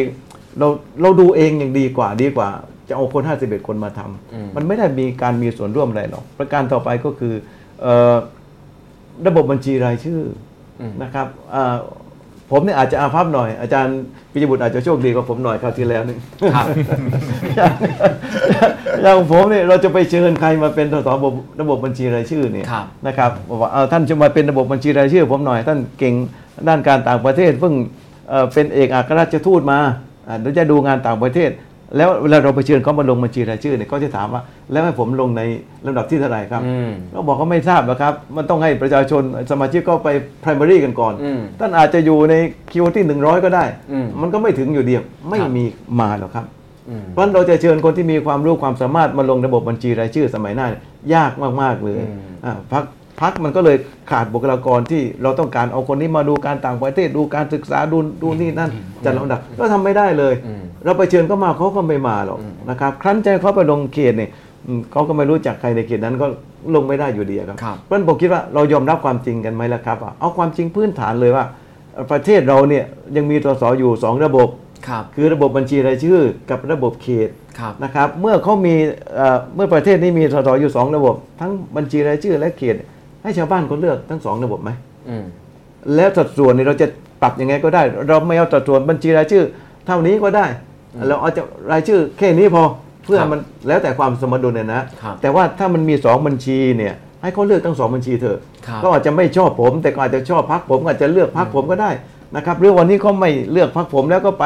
ของอาจารย์ปิยบุตรแล้วก็อาจจะไม่เลือกอาจารย์ปิยบุตรแต่ว่าเขตผมมันยังโอเคกับผมอยู่อืมให้เขาเลือกอย่างนั้นผมว่ามันน่าจะวินวินกันนะคครัรับบมันก็ไม่ครับขัดต่อความต้องการของประชาชน อย่างนี้น่าจะดีกว่าความครับเป็นผมนะฮะครับผมครับเพราะฉะนั้นอาจจะเห็นคล้ายๆ กับคุณชูศักดิ์ว่า 40 หรือ 50 ก็ยังดีกว่าดีกว่าครับแบบนี้ใช่ไหมครับเชิญคุณปิยบุตรครับครับจริงเรื่องการออกแบบระบบเลือกตั้งเนี่ยทุก ๆ ระบบเนี่ยมันมีข้ออ่อนของมันทั้งสิ้นนะฮะครับไม่มีระบบไหนที่สมบูรณ์เพียงแต่ว่าพอเลือกใช้แล้วต้องปิดข้ออ่อนนั้นให้ได้นะครับแต่ของเราเนี่ยในระยะหลังเนี่ยตั้งแต่รัฐประหาร 49 เป็นต้นมาเนี่ยมันมีการออกแบบระบบเลือกตั้ง โดยมีแรงจูงใจทางการเมืองบางอย่างนะครับปฏิเสธไม่ได้หรอกครับ คือเพื่อจัดการพรรคการเมืองอันดับที่หนึ่งครับนะครับตอนทำรัฐธรรมนูญ50เนี่ยชัดเจนเลยครับออกแบบมาเพราะไม่ต้องการให้ หัวหน้าพรรคการเมืองใดไปอ้างได้ว่ามีปาร์ตี้ลิสต์19 ล้านเสียง นี่อาจารย์จรัญ ภักดีธนากุลท่านตอนท่านเป็นสสรท่านพูดคำนี้ตลอดครับก็เลยออกซอยภาคปาร์ตี้ลิสต์รายภาค แล้วก็ไปใช้ระบบพวง หลังจากเราเลิกไปตอน 40 แล้วระบบพวงกลับมาใช้อีก แล้วท่านอภิสิทธิ์ก็กลับมาแก้ให้เป็นระบบเขตเดียวคนเดียวครับนะครับเอ่อพอมา 60 อันนี้ก็อีกเช่นเดียวกัน คือออกแบบนี้มาก็ชัดเจนเพื่อสกัดไม่ให้พรรคเพื่อไทยเขาได้เขาได้เกินครึ่งอะจนเขาต้องไปใช้กลยุทธ์มีอีกพรรคหนึ่งออกมาครับถูกไหมครับ แบบนี้เป็นต้นนะครับเพราะฉะนั้นไอ้ระบบ 60 ที่ว่ามาเนี่ยมันมีปัญหาเอ่อการออกแบบระบบเลือกตั้งของประเทศไทยเนี่ยมันมีปัญหาตรงนี้มาโดยตลอดคือมันมีโมทีฟในทางการเมือง ในการกำหนดระบบเลือกตั้ง เพื่อจะคาดการณ์ว่ารัฐบาลต่อไปจะเป็นใครครับนะครับซึ่งถ้าเริ่มต้นอย่างนี้ผิดหมดครับนะครับผมกลับคิดว่ากลับมาตั้งหลักว่าเอาระบบเลือกตั้งที่มันแฟร์สำหรับทุกฝ่ายครับไอ้60ที่ใช้อยู่ตอนเนี้ยไม่วันใดวันหนึ่งทุกพรรคก็จะเดือดร้อนกันหมดครับครับวันนี้พรรคเพื่อไทยโดนไปก่อนปาร์ตี้ลิสต์ไม่ได้ครับพรรคผมซึ่งโดนยุบไปแล้วเนี่ยได้ปาร์ตี้ลิสต์ นะครับพรรคประชาธิปัตย์ตอนนี้ก็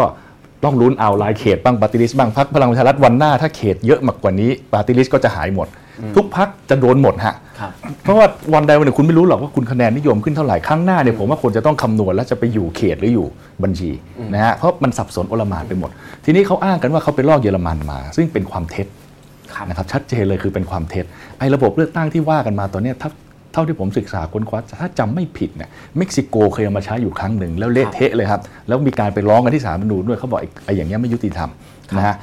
จริง ๆ ถ้าจะเอาให้มันถูกต้องที่สุดเอากลับไปใช้แบบระบบเยอรมันจริง ๆซึ่งประเทศไทยยังไม่เคยทำ40 อ้างเยอรมันก็ไม่จริงอีกนะครับเยอรมันที่แท้จริงเขาเป็นอย่างนี้ฮะเขาให้เลือกทั้งคนให้เลือกทั้งพักครับนะครับ เสร็จแล้วเอาคะแนนทั้งประเทศมาดู แล้วทอนเป็นสสพึงมีว่าคุณได้เท่าไหร่ครับพอคุณได้เท่าไหร่ปุ๊บ แล้วเขตคุณได้เท่าไหร่หักเขตออกไป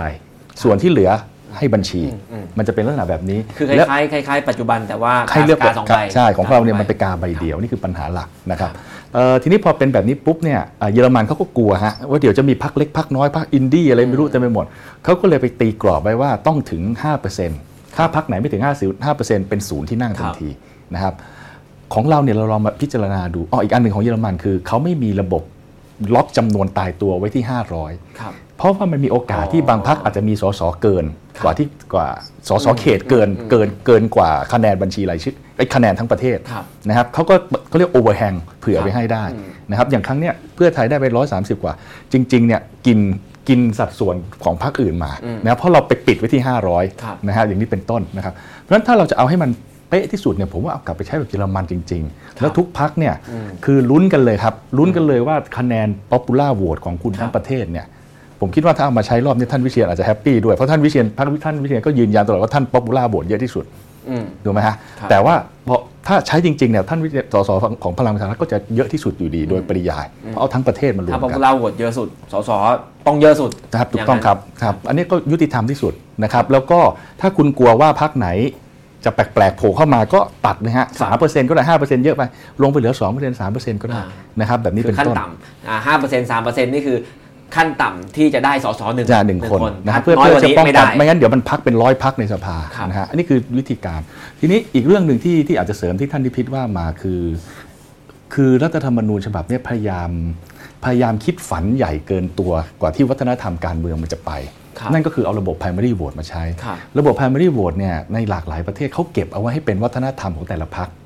แต่ละพรรคเขาคิดเองว่าเขาจะใช้หรือเขาไม่ใช้อืมเขาอาจจะใช้แค่นี้ก่อนหรือเขายังไม่ใช้เวลานี้นะครับตราบใดก็ตามที่คุณยังสร้างวัฒนธรรมการเมืองของการแข่งขันภายในพรรคครับแพ้แล้วรู้จักแพ้ไม่โวยวาย แพ้แล้วไม่แตก ถ้าคุณสร้างอันนี้ได้ไอ้ primary เนี่ยน่าใช้อืมนะครับตราบใดที่คุณยังสร้างฐานสมาชิก ฐานสมาชิกที่มาจากอุดมการณ์ไม่ได้ primary ไม่มีประโยชน์ฮะครับสุดท้าย primary ก็คือไปเกณฑ์สมาชิกเข้าพรรคครับเข้ามาแบบนี้เป็นต้นนะครับเพราะฉะนั้น primary อย่าอย่าไปบังคับเลยครับอืมเก็บให้เป็นวัฒนธรรมของแต่ละพรรคที่เขาตัดสินใจเองว่าเขาจะใช้ตอนไหนครับอีกเรื่องหนึ่งคือระบบเลือกตั้งครั้งเนี้ยที่นอกจากออกแบบมาที่พิสดารแล้วเนี่ยนะครับสิ่งที่น่ากลัวมากไปกว่านั้นก็คือ ไม่มีความแน่นอนชัดเจน ให้ผู้เล่นทางการเมือง ให้ผู้เลือกตั้ง แม้กระทั่งผู้คุมกฎคือกกตรู้ล่วงหน้า ว่าจะเอายังไงอืมไอ้อย่างนี้น่ากลัวนะครับ เพราะว่าพอมันไม่มีเกณฑ์ที่รู้ล่วงหน้านั่นหมายความว่าเกณฑ์จะถูกเปลี่ยนไปตลอดตามอำเภอใจของผู้คุมกฎครับเช่นคำนวณแบบนี้ปุ๊บทำให้ของผมหายไป7คนเนี่ยอืมอ้าวเฮ้ยเอาอืมอย่างเนี้ยตอนแรกทุกคนคิดกันหมด7 0,000กว่าได้ครับอ้าวพอมาคำนวณนี้ทำให้พักผมหายครับถูกไหมฮะแล้วก็บอกอ้าวก็ไม่มีใครบอกกฎก็จะตีความแบบนี้มันมีหลายสูตรให้เลือกฉันเลือกสูตรนี้ครับ นะครับหรือสสดึงเข้าดึงออก แบบนี้ไม่มีใครคาดการณ์ล่วงหน้าว่าในนั้นสุดจะเป็นแบบนี้ดังนั้นกติกามันต้องบอกผู้เล่นก่อนครับครับ ผู้เล่นเขาจะได้รู้แล้วเขาจะได้โต้แย้งถูกนะครับผมขอบคุณครับอาจารย์ปิยบุตรก็เสนอระบบเยอรมันขึ้นมานะครับซึ่งไม่เหมือนกับ 40 50ซะทีเดียว แต่ว่าก็จะไปข้างหน้าได้ด้วยครับคุณวิเชียนเชิญครับ ความจริงผมก็เห็นด้วยอาจารย์ปิยบุตรนะไอ้เรื่องอะไรนะ ตัดพักเล็กออกอะนะ พูดไปอาจารย์พักเล็กที่เขาได้อยู่ ก็คือคือมันมันมันทำให้เอ่อระบบการเมืองมันปั่นป่วนครับนะฮะคือถ้าสมมุติว่าเอ่อโดยเฉพาะในมาตรา 91 เรื่องการคำนวณเอ่อสสบัญชีรายชื่อครับเอ่อของพรรคการเมืองเนี่ยเอ่อครับถ้าให้สูตรคำนวณมันชัดเจน ที่เอ่อไม่สามารถจะตีความได้หลายประเด็นเนี่ยอืมมันก็จะลดปัญหาลดครับประเด็น ซึ่งอันนี้มันเป็นเป็นเรื่องสำคัญที่ครับควรจะปรับแก้นะฮะแต่ว่าเอ่ออันหนึ่งที่มีผลกระทบจากการคำนวณเนี่ยก็คือในหนึ่งปีเนี่ยให้คำนวณใหม่อืม เมื่อมีการเลือกตั้งกรณีทุจริตเนี่ยครับโอ้โห ปั่นป่วนมากอืมคือถ้าสมมติว่าเราคำนวณเสียงได้เท่านี้แล้วตั้งรัฐบาลเสร็จแล้วอะนะครับแล้วพอถึงมีการเลือกตั้งครั้งหนึ่งมันหวั่นไหวอะคะแนนมันก็จะเปลี่ยนใช่พอเปลี่ยนปุ๊บอ่าทีนี้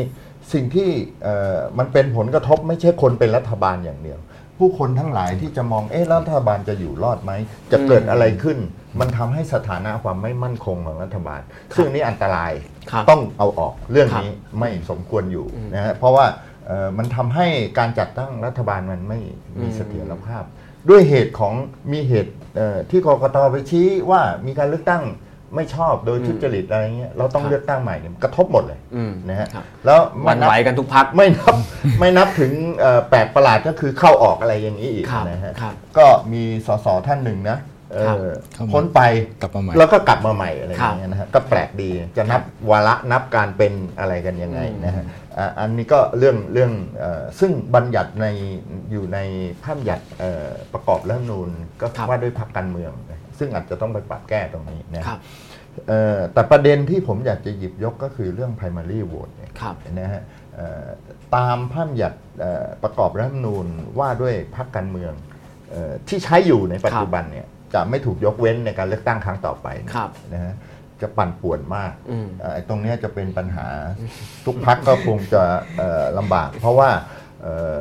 อย่างนี้ครับเวลาจะเลือกตั้งครั้งหนึ่งเนี่ยครับเขาจะต้องประกาศเขตเลือกตั้งครับใหม่ทุกครั้งครับนะฮะทีนี้พอคำนประวณกาใหศม่ตามประชากรอ่าครับพอประกาศเขตใหม่ป๊อบก็จะทำการรับสมัครอืมทีนี้พรรคการเมืองที่จะทำการ primary vote เนี่ย มันครับต้อง primary vote ตามเขต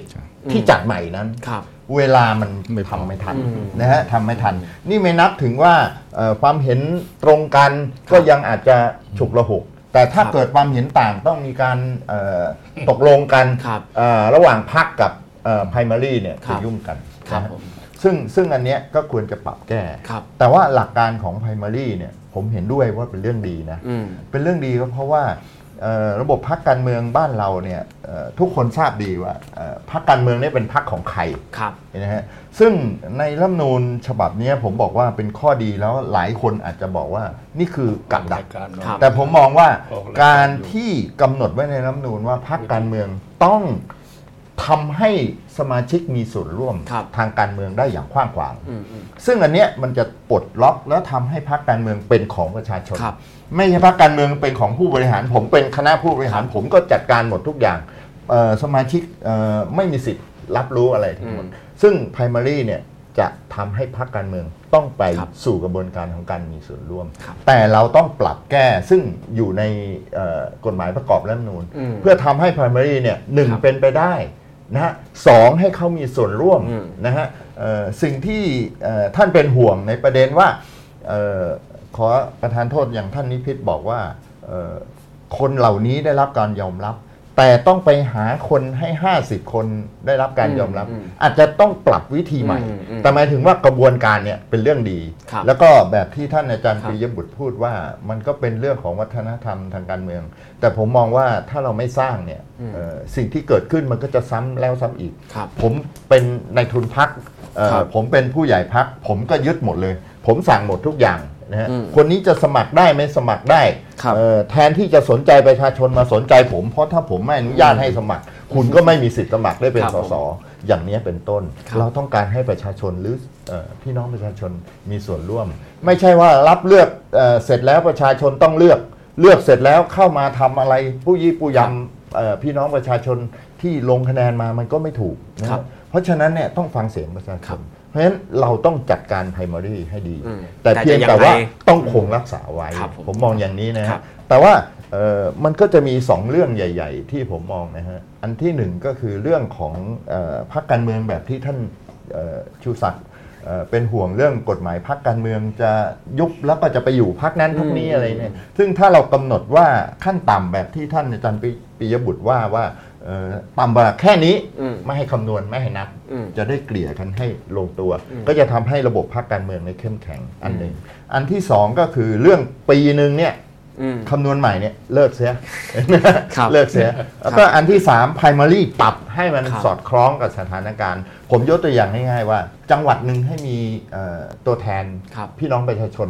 ทั้งจังหวัดดูแลทั้งหมดก็ได้ แล้วก็ไม่ต้องเปลี่ยนไปตามเขตของการเลือกตั้ง ครับ ก็จะทำให้พี่น้องประชาชนมีส่วนร่วมนะฮะ ครับผมขอบคุณครับ ดูเหมือนหลายๆพักนะครับ ซึ่งมีประสบการณ์การเลือกตั้งครั้งที่ผ่านมาไม่เหมือนกันเนี่ย แต่ว่าก็จะเห็นด้วยกันเรื่องปัญหาของระบบการคำนวณสสปาร์ตี้ลิสต์ที่มีพักเล็ก ๆ เข้ามานะครับ แล้วก็อ่าคำนวณใหม่เปลี่ยนไปเปลี่ยนมาได้ในระยะปีหนึ่งนี่ดูเหมือนจะเห็นตรงกันอ่า primary จะมีหรือไม่มีอาจจะเห็นต่างบ้าง แต่ว่าโดยรายละเอียดเนี่ยว่าอ่าระบบปัจจุบันเนี่ยมีปัญหาอยู่ และจะทำให้พรรคการเมืองทุกพรรค ประสบความยากลำบากมากถ้าเข้าสู่การเลือกตั้งครั้งหน้านะครับอันนี้เห็นตรงกัน ซึ่งผมเรียนอย่างนี้ว่าถ้าจะมีการเลือกตั้งแล้ว แล้วกติกาไม่มีการแก้ไขเลย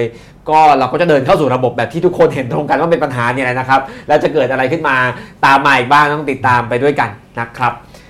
ก็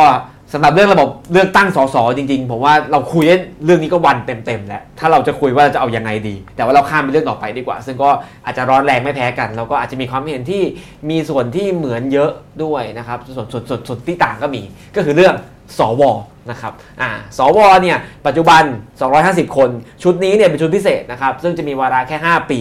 ตามอ่าคำถามพ่วงที่มาก็เขาก็จะอ้างว่าชุดนี้มาเพื่ออรักษาการปฏิรูปประเทศ และการปฏิบัติตามแผนยุทธศาสตร์ชาตินะครับชุดนี้เนี่ยมีที่มาพิเศษนะครับก็คือ 6 คนมาจากพบเหล่าทัพนะครับ194 คนมาจากคณะกรรมการสรรหาที่คอสชตั้งขึ้น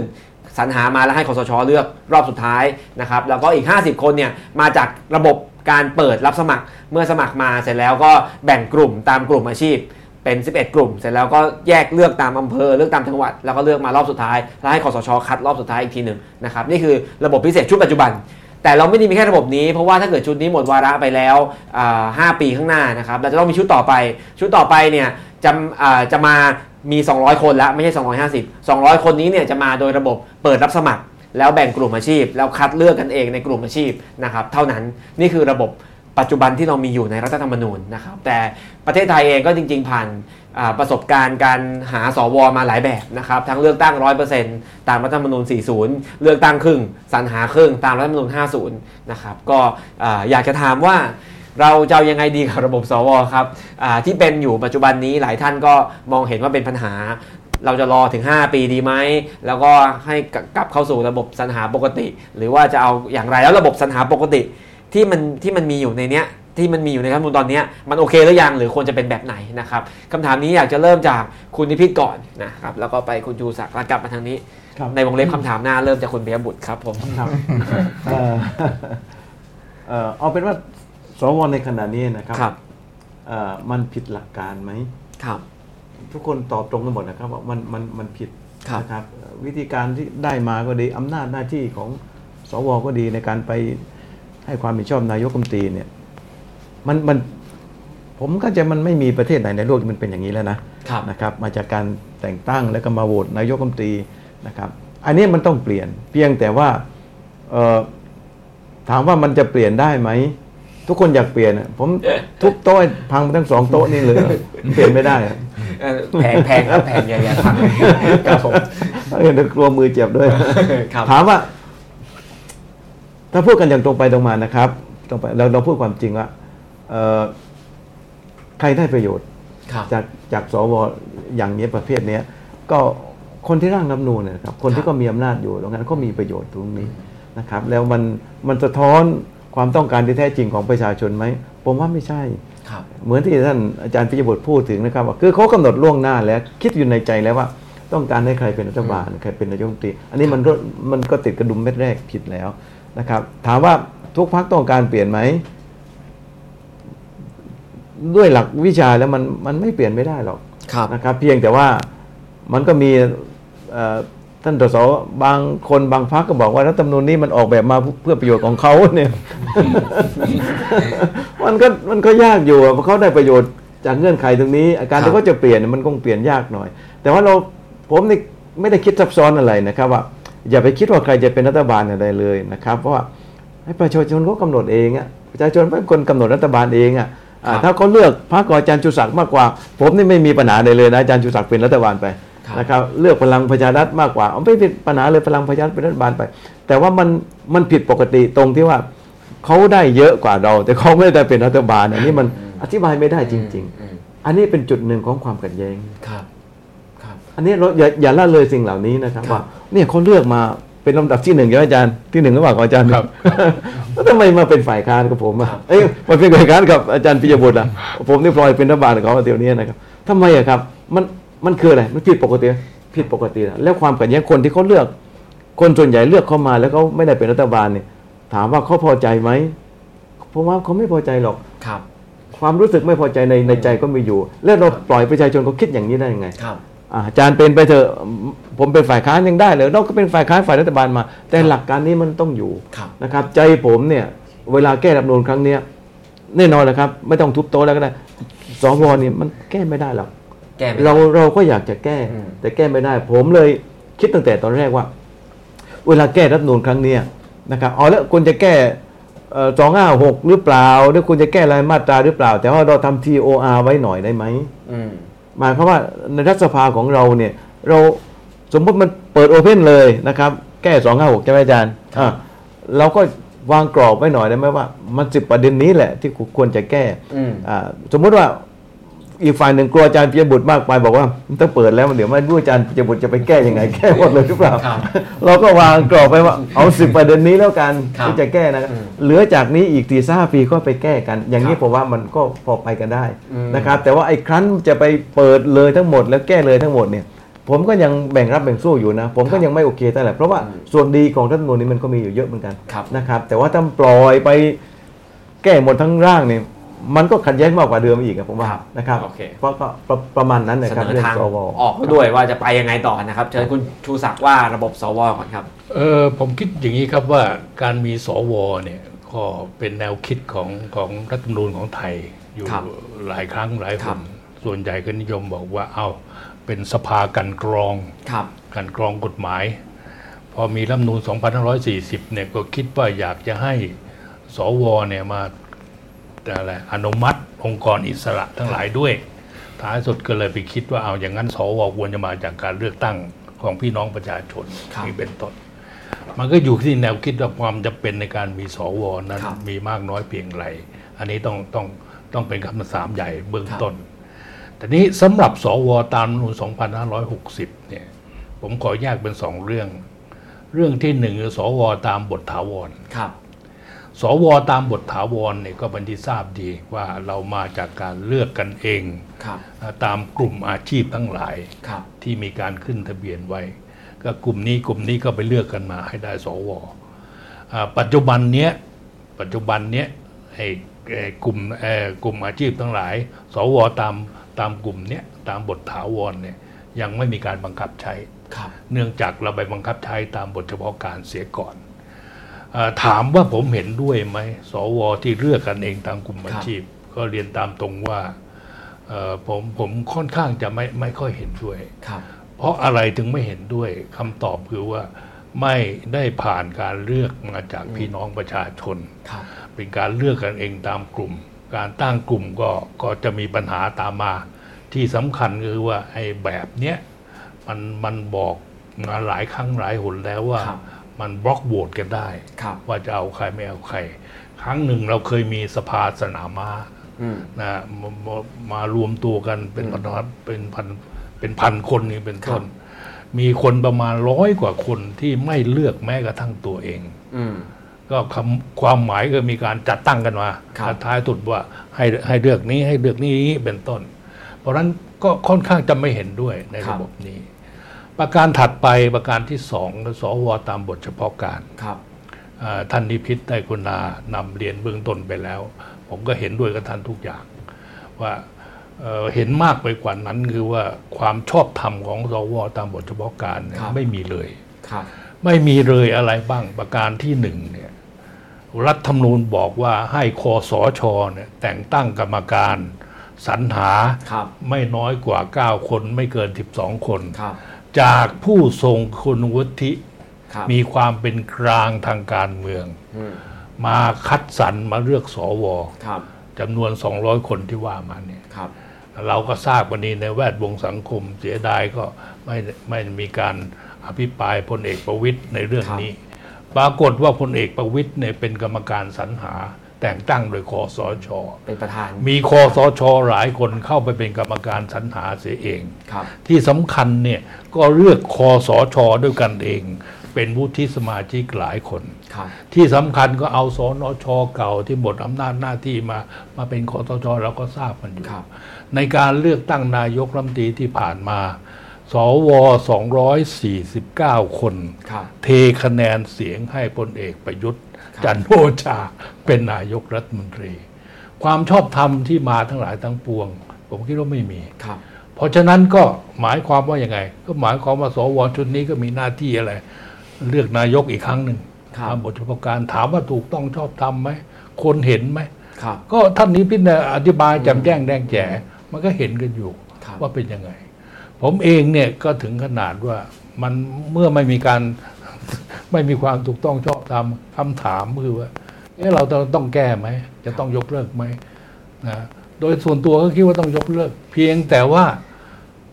เอ่อ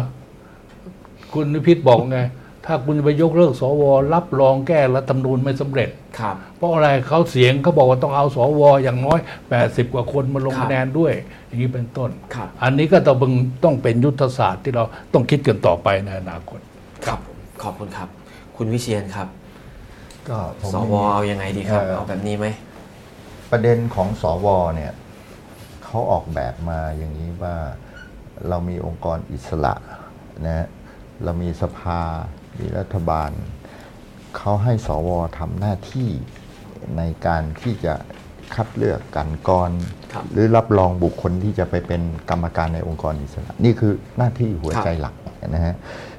ไม่นับยกเว้นเรื่องบทเฉพาะการอะไรนี่ก็ครับพูดกันไปแล้วนะฮะทีนี้เอ่อประเด็นเรื่องนี้เนี่ยผมก็คิดว่าถ้าสมมุติว่าเราไม่มีสวเนี่ยใครจะทำหน้าที่ตรงนี้ครับนะฮะมันก็จะมีประเด็นปัญหาขึ้นมาแล้ว อันหนึ่งอันที่สองก็คือว่ากระบวนการที่ได้มาซึ่งสวเนี่ยก็จะมีสองทางเลือกแหละครับเอ่อทางเลือกที่หนึ่งก็คือเอ่อใช้วิธีการเลือกตั้งจากประชาชน เราเคยเลือกครับแล้วก็มีคำถามว่า เอ๊ะระหว่างเอ่อสวกับสสนี่ สวเลือกมาแล้วมีอำนาจน้อยกว่าสสครับแต่เอ่อเลือกมาจากเขตใหญ่ด้วย เพราะว่าทั้งจังหวัดเลย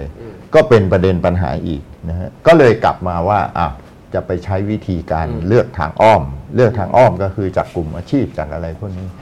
ก็จะเป็นประเด็นปัญหา เพราะบ้านเราจะมีปัญหาตรงที่ว่า พอเวลามีการเลือกตั้งก็จะมีประเด็นเรื่องครับเรื่องเออสายไข่สายมันเรื่องเออค่าใช้จ่ายเรื่องอะไรพวกนี้นะฮะครั้งหนึ่งเราเคยใช้วิธีการเลือกแบบห้ามหาเสียงครับเอ่อคุณยิ่งชีพคงจำได้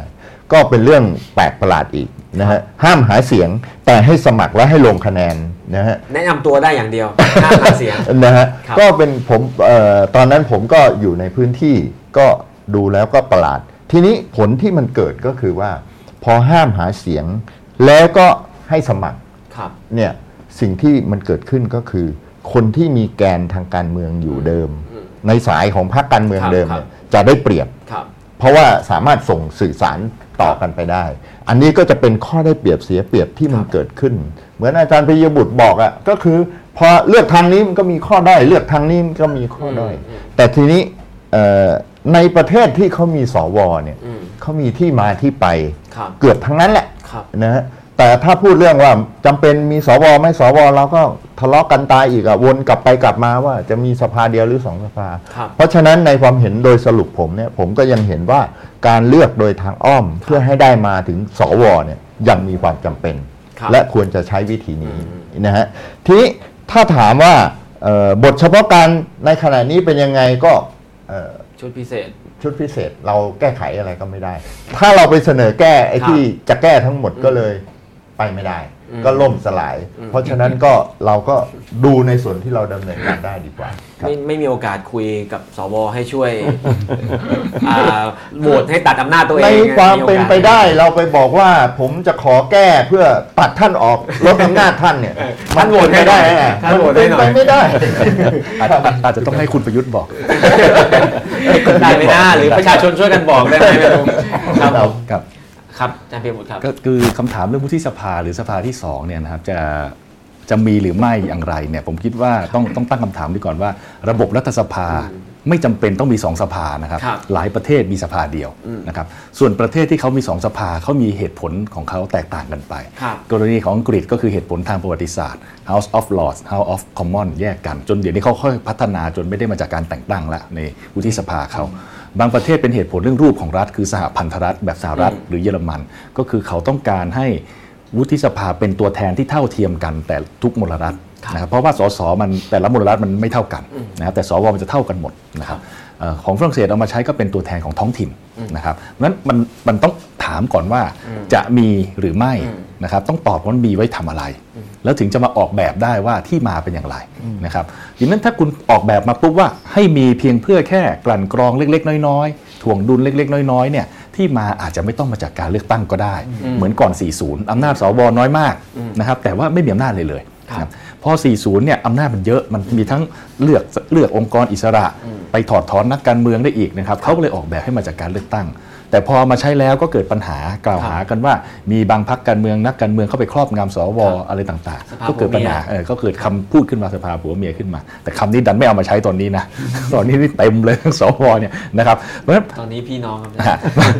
มันมันมีปัญหาแบบนี้ฉะนั้นเอ่อต้องต้องถามก่อนว่าคุณเอามาทำอะไรนะครับทีนี้สวชุดปัจจุบันของไทยอำนาจเยอะมากนะครับ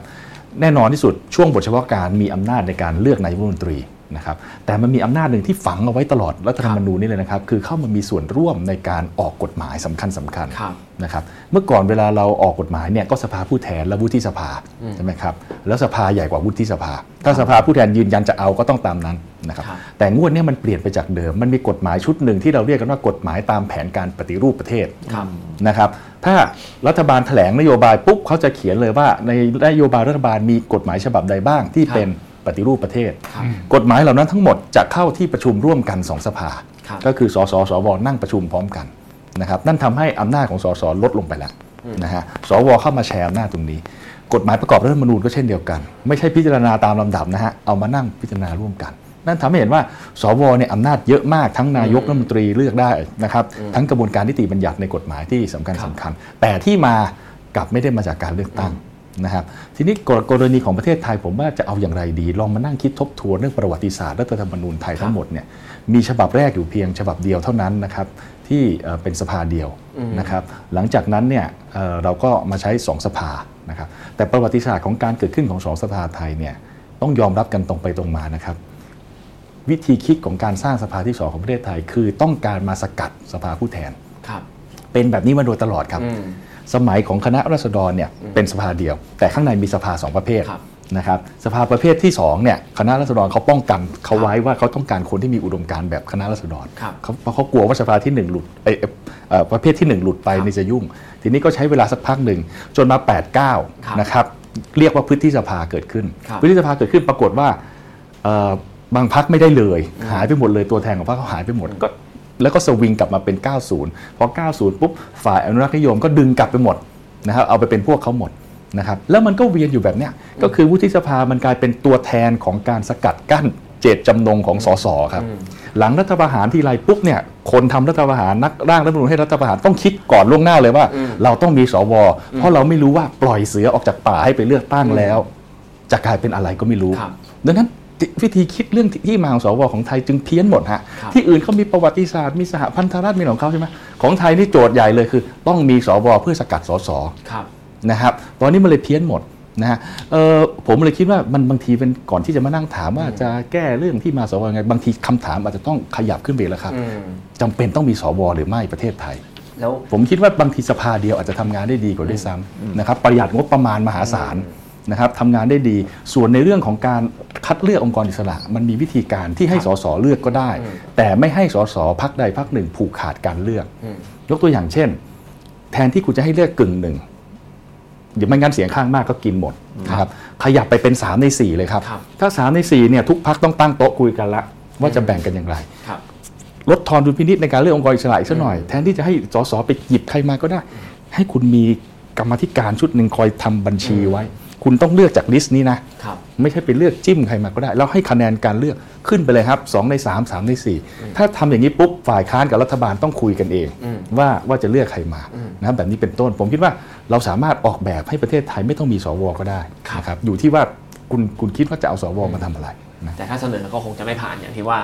ฮะก็อันนี้มันเป็นก็ลองประเด็นสำคัญคุณยิ่งชีพ คือช่วงตอนที่เอ่อรัฐบาลของของทางเอ่อพรรคเพื่อไทยตอนนั้นเขาพยายามจะแก้เรื่องที่มาสวครับ มีคนกล่าวหากันเยอะแม้กระทั่งในคำวินิจฉัยสามนูนก็เขียนลงไปว่า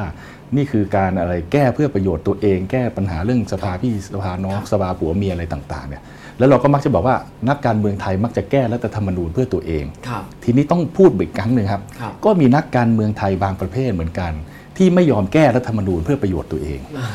นะครับมันก็โลจิกเดียวกันครับ ก็ลองดูว่าข้อเสนอแบบนี้นะครับไม่ว่าจะไม่เอาสวเลย หรือจะเอาสวเลือกตั้งหรือว่าเอาที่มาแบบอื่น หรือไม่เอาชุดเฉพาะการถ้ามีข้อเสนอนี้เข้าสู่สภาจริงแล้วสวจะยกมือยังไงนะครับอาจจะยกมือมีเสียงแตกตั้งสองสามเสียงก็ก็น่าสนใจแล้วนะครับดูแล้วเวลาน่าจะทันนะครับเรามีสองคำถามนะครับอ่าสองประเด็นประเด็นประเด็นต่อไปคือประเด็นเรื่องศาลและองค์กรอิสระ และประเด็นสุดท้ายเรื่องวิธีการแก้ไขรัฐธรรมนูญว่าจะเอาอย่างไรนะครับเอาเรื่องศาลและองค์กรอิสระก่อนนะครับก็จะเริ่มที่อาจารย์ปิยบุตรอ่า ระบบปัจจุบันเนี่ยตุลาการศาลรัฐธรรมนูญ แล้วก็กรรมการในองค์กรอิสระเนี่ยมีที่มาจากคณะกรรมการสรรหาชุดที่คล้ายกันนะครับก็คือชุดที่ประกอบด้วย 1 ประธานสันติกา 2 ประธานศาลปกครองสูงสุด 3 ประธานสภาผู้แทนราษฎรคือคุณชวน แล้วก็ผู้นำฝ่ายค้านคือคุณสมพงษ์อมรวิวัฒน์นะครับแล้วก็ตัวแทนจากองค์กรอิสระอื่น ๆ ที่ไม่ได้จะถูกเลือกในคราวนั้น ส่งตัวแทนเข้ามาองค์กรละหนึ่งคนมานั่งเป็นกรรมการสรรหาว่าจะเลือกใคร เช่นถ้าเลือก ตอนนี้จะเลือกปปช ปปชก็จะไม่ส่งมาที่เหลือก็ส่งมาหมดอย่างนี้นะครับแล้วพอสุดท้ายเนี่ย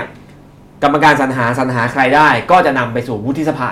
ให้วุฒิสภาเนี่ยเป็นผู้พิจารณาว่าจะเอาไหม ซึ่งตอนนี้ก็เป็นวุฒิสภาชุดพิเศษ 250 คน ในอนาคตก็อาจจะเป็นวุฒิสภาหน้าตาแบบอื่น แล้วบางคนก็อาจจะถูกเลือก หรือบางคนก็อาจจะตกไปแล้วก็ต้องสรรหากันใหม่นะครับระบบแบบนี้เนี่ยก็ถูกวิจารณ์ได้ว่าก็วนกันเองนะครับองค์กรอิสระและศาลทั้งหมดก็มีที่มาจาก คนที่ไม่ได้ไกลตัวจากกลุ่มเดียวกันนะครับแล้วก็สุดท้ายก็ทำให้อองค์กรอิสระก็จะถูกวิจารณ์ได้ว่าไม่เป็นกลางทางการเมืองหรือเปล่านะครับแล้วถ้าไม่เลือกด้วยระบบนี้จะเลือกด้วยระบบไหนดีนะครับ เชิญไล่จากอาจารย์พิบุตรก่อนเไอเดียเรื่องสารรัฐธรรมนูญแล้วก็องค์กรอิสระของเราเนี่ยเริ่มเข้ามาตอนรัฐธรรมนูญ 40 นะคครัรับบก่อนหน้านั้นไม่มีใครคิดถึง แล้วก็คิดกันแต่เพียงว่าฝ่ายค้านฝ่ายรัฐบาลก็ต่อสู้กันในสภาเสร็จแล้วก็ไปเลือกตั้งใหม่ครับนะครับไอเดียนี้เอาเข้ามาเนี่ยโดยตั้งหลักอยู่แค่อันเดียวเลยคือนักการเมืองเป็นคนไม่ดีครับนักการเมืองใช้อำนาจโดยไม่ชอบ ต้องมีองค์กรมาตรวจสอบครับนี่คือสารตั้งต้นที่ครัที่บคิดกันขึ้นมาตอนนั้นทีนี้ก็ไป Import โมเดลของฝรั่งอะไรมาใช้ แต่ Import ไป Import มาเอามาใช้แล้วก็เพี้ยนไปหมดนะครับอันหนึ่งที่เข้ามาใช้เนี่ยคือเขามองว่าเอ่อ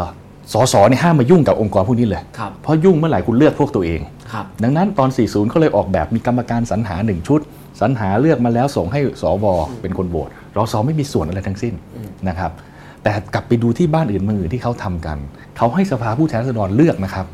เขาไม่ได้ให้ผู้ที่สภาอย่างเดียวเลือกครับเขาให้ผู้ที่สภาผู้แทนเลือกด้วย แต่เมื่อกี้อย่างที่ผมเรียนคือ ถ้าคุณกลัวว่าเสียงข้างมากของสภาผู้แทนจะกินรวบอืมคุณต้องเปลี่ยนวิธีการมติในการเลือกให้มันเป็น 2 ใน 3 หรือ 3 ในอืม4แล้วอย่าให้เขาเลือกสเปะสปะครับต้องมี list list ที่เอ่อรัฐบาลส่งมา list ที่ฝ่ายค้านส่งมา list ที่ศาลส่งมา แล้วเลือกจาก list พวกนี้ครับห้ามไปเลือกคนอะไรก็ไม่รู้มา อย่างนี้เป็นต้นก็จะช่วยลดทอนการตัดสินใจเลือกของพวกสสลงไปได้ครับผมเห็นว่าเอากลับไปทำแบบนี้ดีกว่านะครับเพราะไม่งั้นเนี่ยคุณตอบคำถามไม่ได้ เพราะ สารรัฐธรรมนูญก็ดีองค์กรอิสระก็ดีคุณใช้อำนาจประชันหน้ากับองค์กรที่มาจากการเลือกตั้งนะครับแล้วฤทธิเดชคุณก็เยอะด้วย ในต่างประเทศเนี่ยเขาอำนาจไม่เยอะขนาดนี้นะฮะครับกรรมการการเลือกตั้งเนี่ยเขาไม่ได้มีอำนาจแจกใบเหลืองใบแดงขนาดนี้อืมนะครับสารรัฐธรรมนูญเต็มที่เขาก็ดูว่ากฎหมายขัดรัฐธรรมนูญนะครับเต็มที่เขาก็ดูเรื่องพักการเมืองที่ล้มล้างการปกครองครับแต่ของเรานี่ ปลดสสปลดนายกทำอะไรได้หมดเต็มไปหมดพอคุณให้อำนาจมหาศาลแบบนี้ จึงเป็นธรรมดาอยู่เองที่ฝ่ายการเมืองเขาจะพยายามไปช่วงชิงครับนะครับพอช่วงชิงมาไม่ได้ปุ๊บคราวนี้เขาไปช่วงชิงผ่านอะไร ผ่านสวแทนครับเห็นไหมฮะแล้วเดี๋ยวงวดหน้าก็รอดูนะฮะว่าวุฒิสภาจะเป็นเดิมพันอีกอืมหลังจากหมดชุดนี้แล้ว ต้องเป็นเดิมพันสำคัญเพราะอะไรฮะเพราะต้องเอาให้ได้ฮะเพราะว่าจะเป็นคนไปกำหนดอืม พวกองค์กรอิสระเป็นคนเลือกองค์กอิสระผมนึกบอกว่าไม่ว่าคุณจะออกแบบอย่างไรพฤติกรรมของฝ่ายการเมืองทั้งหมด ทั้งสสสว และคนที่อยู่เบื้องหลังสวเนี่ยเขาก็จะต้องแย่งอันนี้แน่ครับนะทำอย่างนี้ทำไมเราไม่ออกแบบหนึ่งอย่าให้อำนาจองค์กรอิสระมากจนเกินเหตุขนาดนี้จนครับต้องไปช่วงชิงกันครับและสองนะครับยอมรับตรงไปตรงมาให้อำนาจจากการเลือกตั้งเข้าไปมีส่วนเลือก แต่คุณกำหนดมติให้สูงขึ้นครับ กำหนดมติให้สูงขึ้นเพื่อป้องกันใครไปยึดไว้ได้หมดอืมนะครับและ 3 คือออกแบบระบบถ่วงดุลครับพวกองค์กรอิสระ ซึ่งส่วนหนึ่งที่ผมคิดไว้เนี่ยในอนาคตมันควรจะต้องมีผู้ตรวจการที่สภาตั้งไว้ ผู้ตรวจการศาลผู้ตรวจการองค์กรอิสระนะครับโดยสภาตั้ง และผู้ตรวจการทำอะไรไม่ได้หรอกครับ ไม่ได้เปลี่ยนคำวินิจฉัยนะอืมแต่อย่างน้อยได้รีวิวได้วิจารณ์นะครับได้เอามาพูดคุยกันว่าคุณครับตัดสินถูกผิดอย่างไรนะครับนี่คือภาพภาพใหญ่ทั้งหมดนะฮะคือ ถ้าหากจะพูดว่ารัฐธรรมนูญ 40 มีข้อดีเนี่ยครับก็อาจจะเป็นเรื่องระบบการตรวจสอบใช่ไหมครับครับแต่ว่าไอ้ข้อดีที่ว่าเนี่ยทำไปทำมาพอมันใช้แล้วมันมันบิดเบือนไปหมดครับนะผมขอบคุณครับพี่พีชครับครับอ่าผมอาจจะมีความเห็นต่างอาจารย์ปิยบุตรครับบ้างนะครับ คือเอ่อผมว่าเป็นความก้าวหน้าของประเทศนะฮะที่มีองค์กรอิสระเอ่อจริง ๆ แล้วต้นกำเนิดของการปกครองระบอบประชาธิปไตยเนี่ยตอนแรกๆเนี่ย เรียกเป็นประชาธิปไตย คือประชาธิปไตยแบบเพียวๆเลยประชาธิปไตยนะครับ แต่ว่าตอนหลังพอประชาธิปไตยมันมีความซับซ้อนมากยิ่งขึ้น มันก็มีคำอีกคำหนึ่งเข้ามาคือเสรีนิยมประชาธิปไตยอืมนะครับ คือให้ให้ความเป็นอิสระให้กับประชาชนมากขึ้นครับไอ้ความคิดนี่มันมาจากความคิดที่ที่ที่ที่เชื่อว่าเอ่อฝ่ายนิติบัญญัติกับฝ่ายบริหารนี่คือฝ่ายเดียวกันครับนะครับมันไม่มีทางที่จะถ่วงดุลกันได้หรอกในทางปฏิบัตินะนะครับเอ่อสมาชิกสภาผู้แทนราษฎรฝ่ายรัฐบาลจะไป ตรวจสอบถ่วงดุลฝ่ายบริหารเนี่ยในทางปฏิบัติมันไม่ใช่หรอก เพราะเขาเป็นฝ่ายเดียวกันเขาเป็นคนเลือกฝ่ายบริหารนะครับ ทีนี้เมื่อเป็นอย่างเนี้ยไอ้เอ่อในระบอบใหม่เมื่อพอมันพัฒนาการขึ้นมาเนี่ยนะครับเขาเลยมีองค์กรอิสระอืมองค์กรอิสระนี่เป็นการถ่วงดุลระหว่างอำนาจอีกอีกรอบหนึ่งเท่านั้นเอครังบเป็นการช่วยเสียงข้างน้อยนะครับองค์กรอิสระเนี่ยครับเพราะฉะนั้นถ้าเราไม่มีองค์กรอิสระเนี่ยนะครับเราจะไม่เห็นนักการเมืองที่ทุจริตเนี่ยติดคุกหรอกไม่มีหรอกครับ นะครับเพียงแต่ว่าองค์กรอิสระตอนหลังเนี่ยมันมีอำนาจจนกระทั่งตรวจสอบไม่ได้ มันกลายเป็นเสืออีกตัวหนึ่งอืมเอ่อมันไม่เป็นเสือธรรมดาแต่มันมีปีกด้วยอืมอันนี้มันก็ไล่กินหมดอะ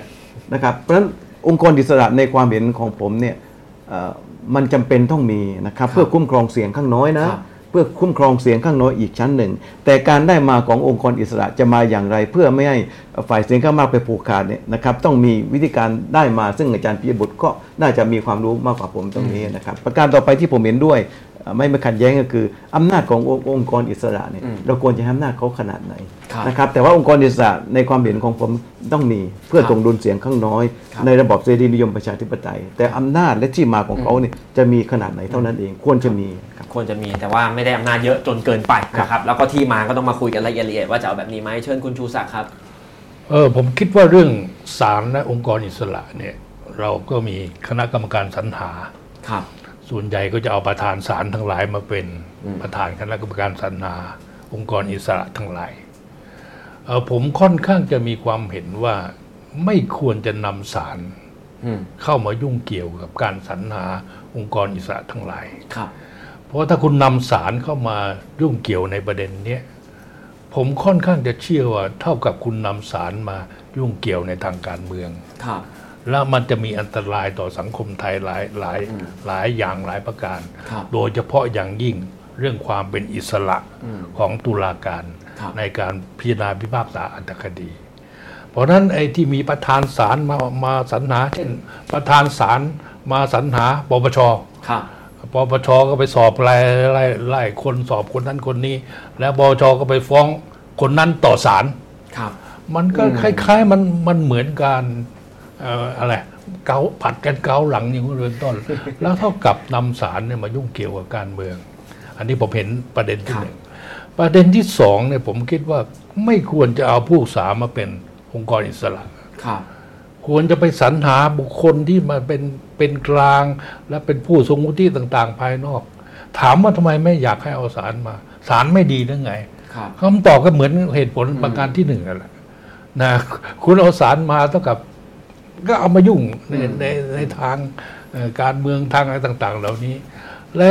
ถามต่อไปลึกๆว่าสารที่มาอยู่ในองค์กรอิสระทั้งหลายเนี่ย เข้ามายังไงครับ นะผมก็ไม่อยากจะพูดไปไปมากกว่านี้ว่าเออ ประวัติความเป็นมาเข้ามาไงเขาเลือกกันมายังไงครับนะเอ่อพูดไปมากกว่านี้มันก็ไม่ดี ในศาลเลือกกันเอง โดยกฎหมายคือในศาลเลือกกันเอง อันนี้อันนี้เป็นปัญปัญปัญหาใหญ่เดี๋ยวผมพูดต่อให้เองนะเป็นปัญหาใหญ่สารรัฐธรรมนูญควรจะต้องถูกจำกัดอำนาจครับ ไม่ใช่มีอำนาจมากมายก่ายกองในขณะนี้อำนาจที่ควรจะมีจะเป็นถ้าจะมีครับ ก็คือการวิจัยว่ากฎหมายใดขัดหรือแย้งต่อรัฐธรรมนูญครับการวิจัยสมาชิกภาพครับอาของสสสวอย่างนี้เป็นต้นครับอาจจะพอมีอยู่ แต่ว่าการวินิจฉัยในเรื่องอื่น ๆ ที่ทำอยู่ในขณะนี้ ไม่ควรเป็นอำนาจหน้าที่ของศาลรัฐธรรมนูญครับถัดไปก็เห็นว่าศาลรัฐธรรมนูญเนี่ยควรจะถูกวิพากษ์วิจารณ์ได้ครับ เช่นเดียวกับคำพิพากษาของศาลทั้งหลายครับเพราะเพราะว่าอะไรครับ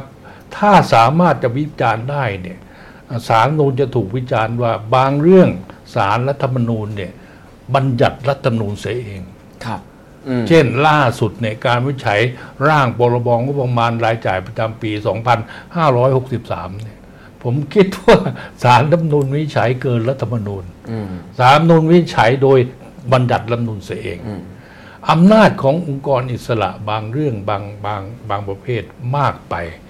และให้อำนาจจนเกินเลยไปจากความน่าจะเป็นครับคณะกรรมการปปชมีอำนาจชี้ขาดวินิจฉัย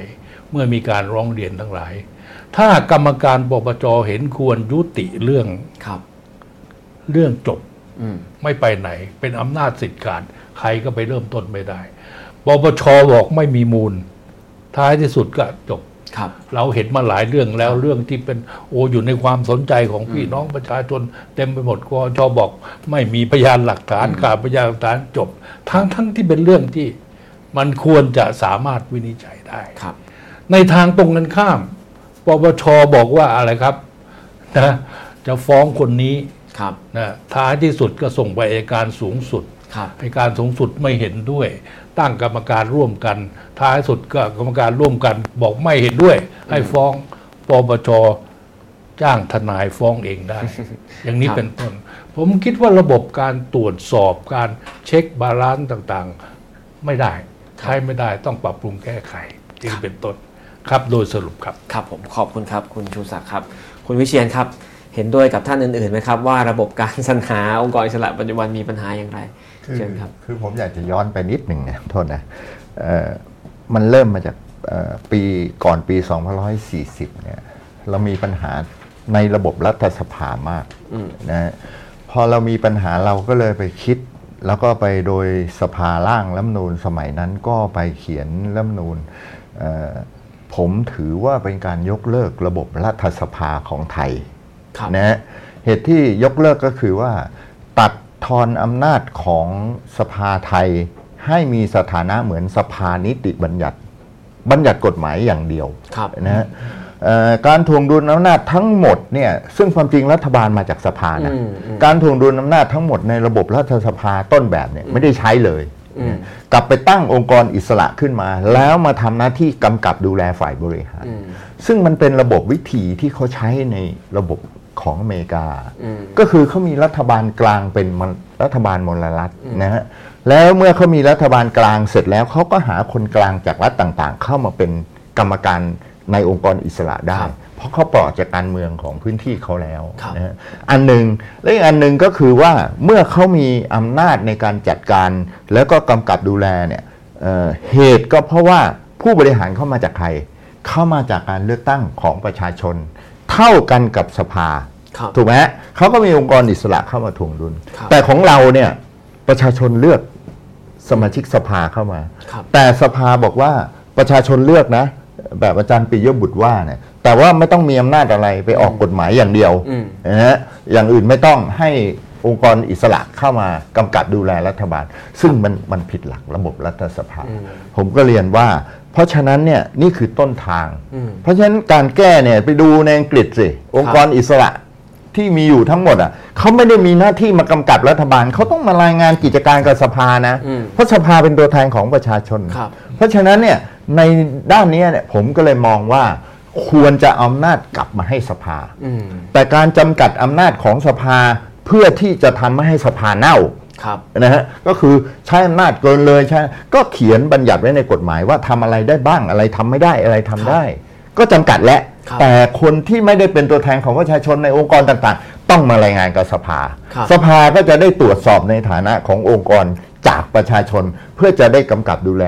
ส่วนเรื่องศาลไม่ต้องมายุ่งเขาอำนาจมีอยู่แล้วนี่ศาลก็คือฝ่ายนิติบัญญัติก็ ไปเรื่องหนึ่งฝ่ายบริหาร ไปเรื่องหนึ่งฝ่ายสภา เพราะฉะนั้นสภาก็จะทำหน้าที่ตรวจองค์กรอื่นๆศาลเขาก็อิสระในกระบวนการครับของเขานะฮะอันนี้ก็จะทำให้ระบบมันสมบูรณ์ขึ้นอืมนะฮะฉะนั้นถ้าถ้าถ้าเรากลับไปหาจุดตรงนี้เนี่ยอืมเอ่อเราก็จะไม่ได้สับสนครับเพราะว่าตอนนี้เราก็สับสนว่าเออองค์กรอิสระจะมากกว่า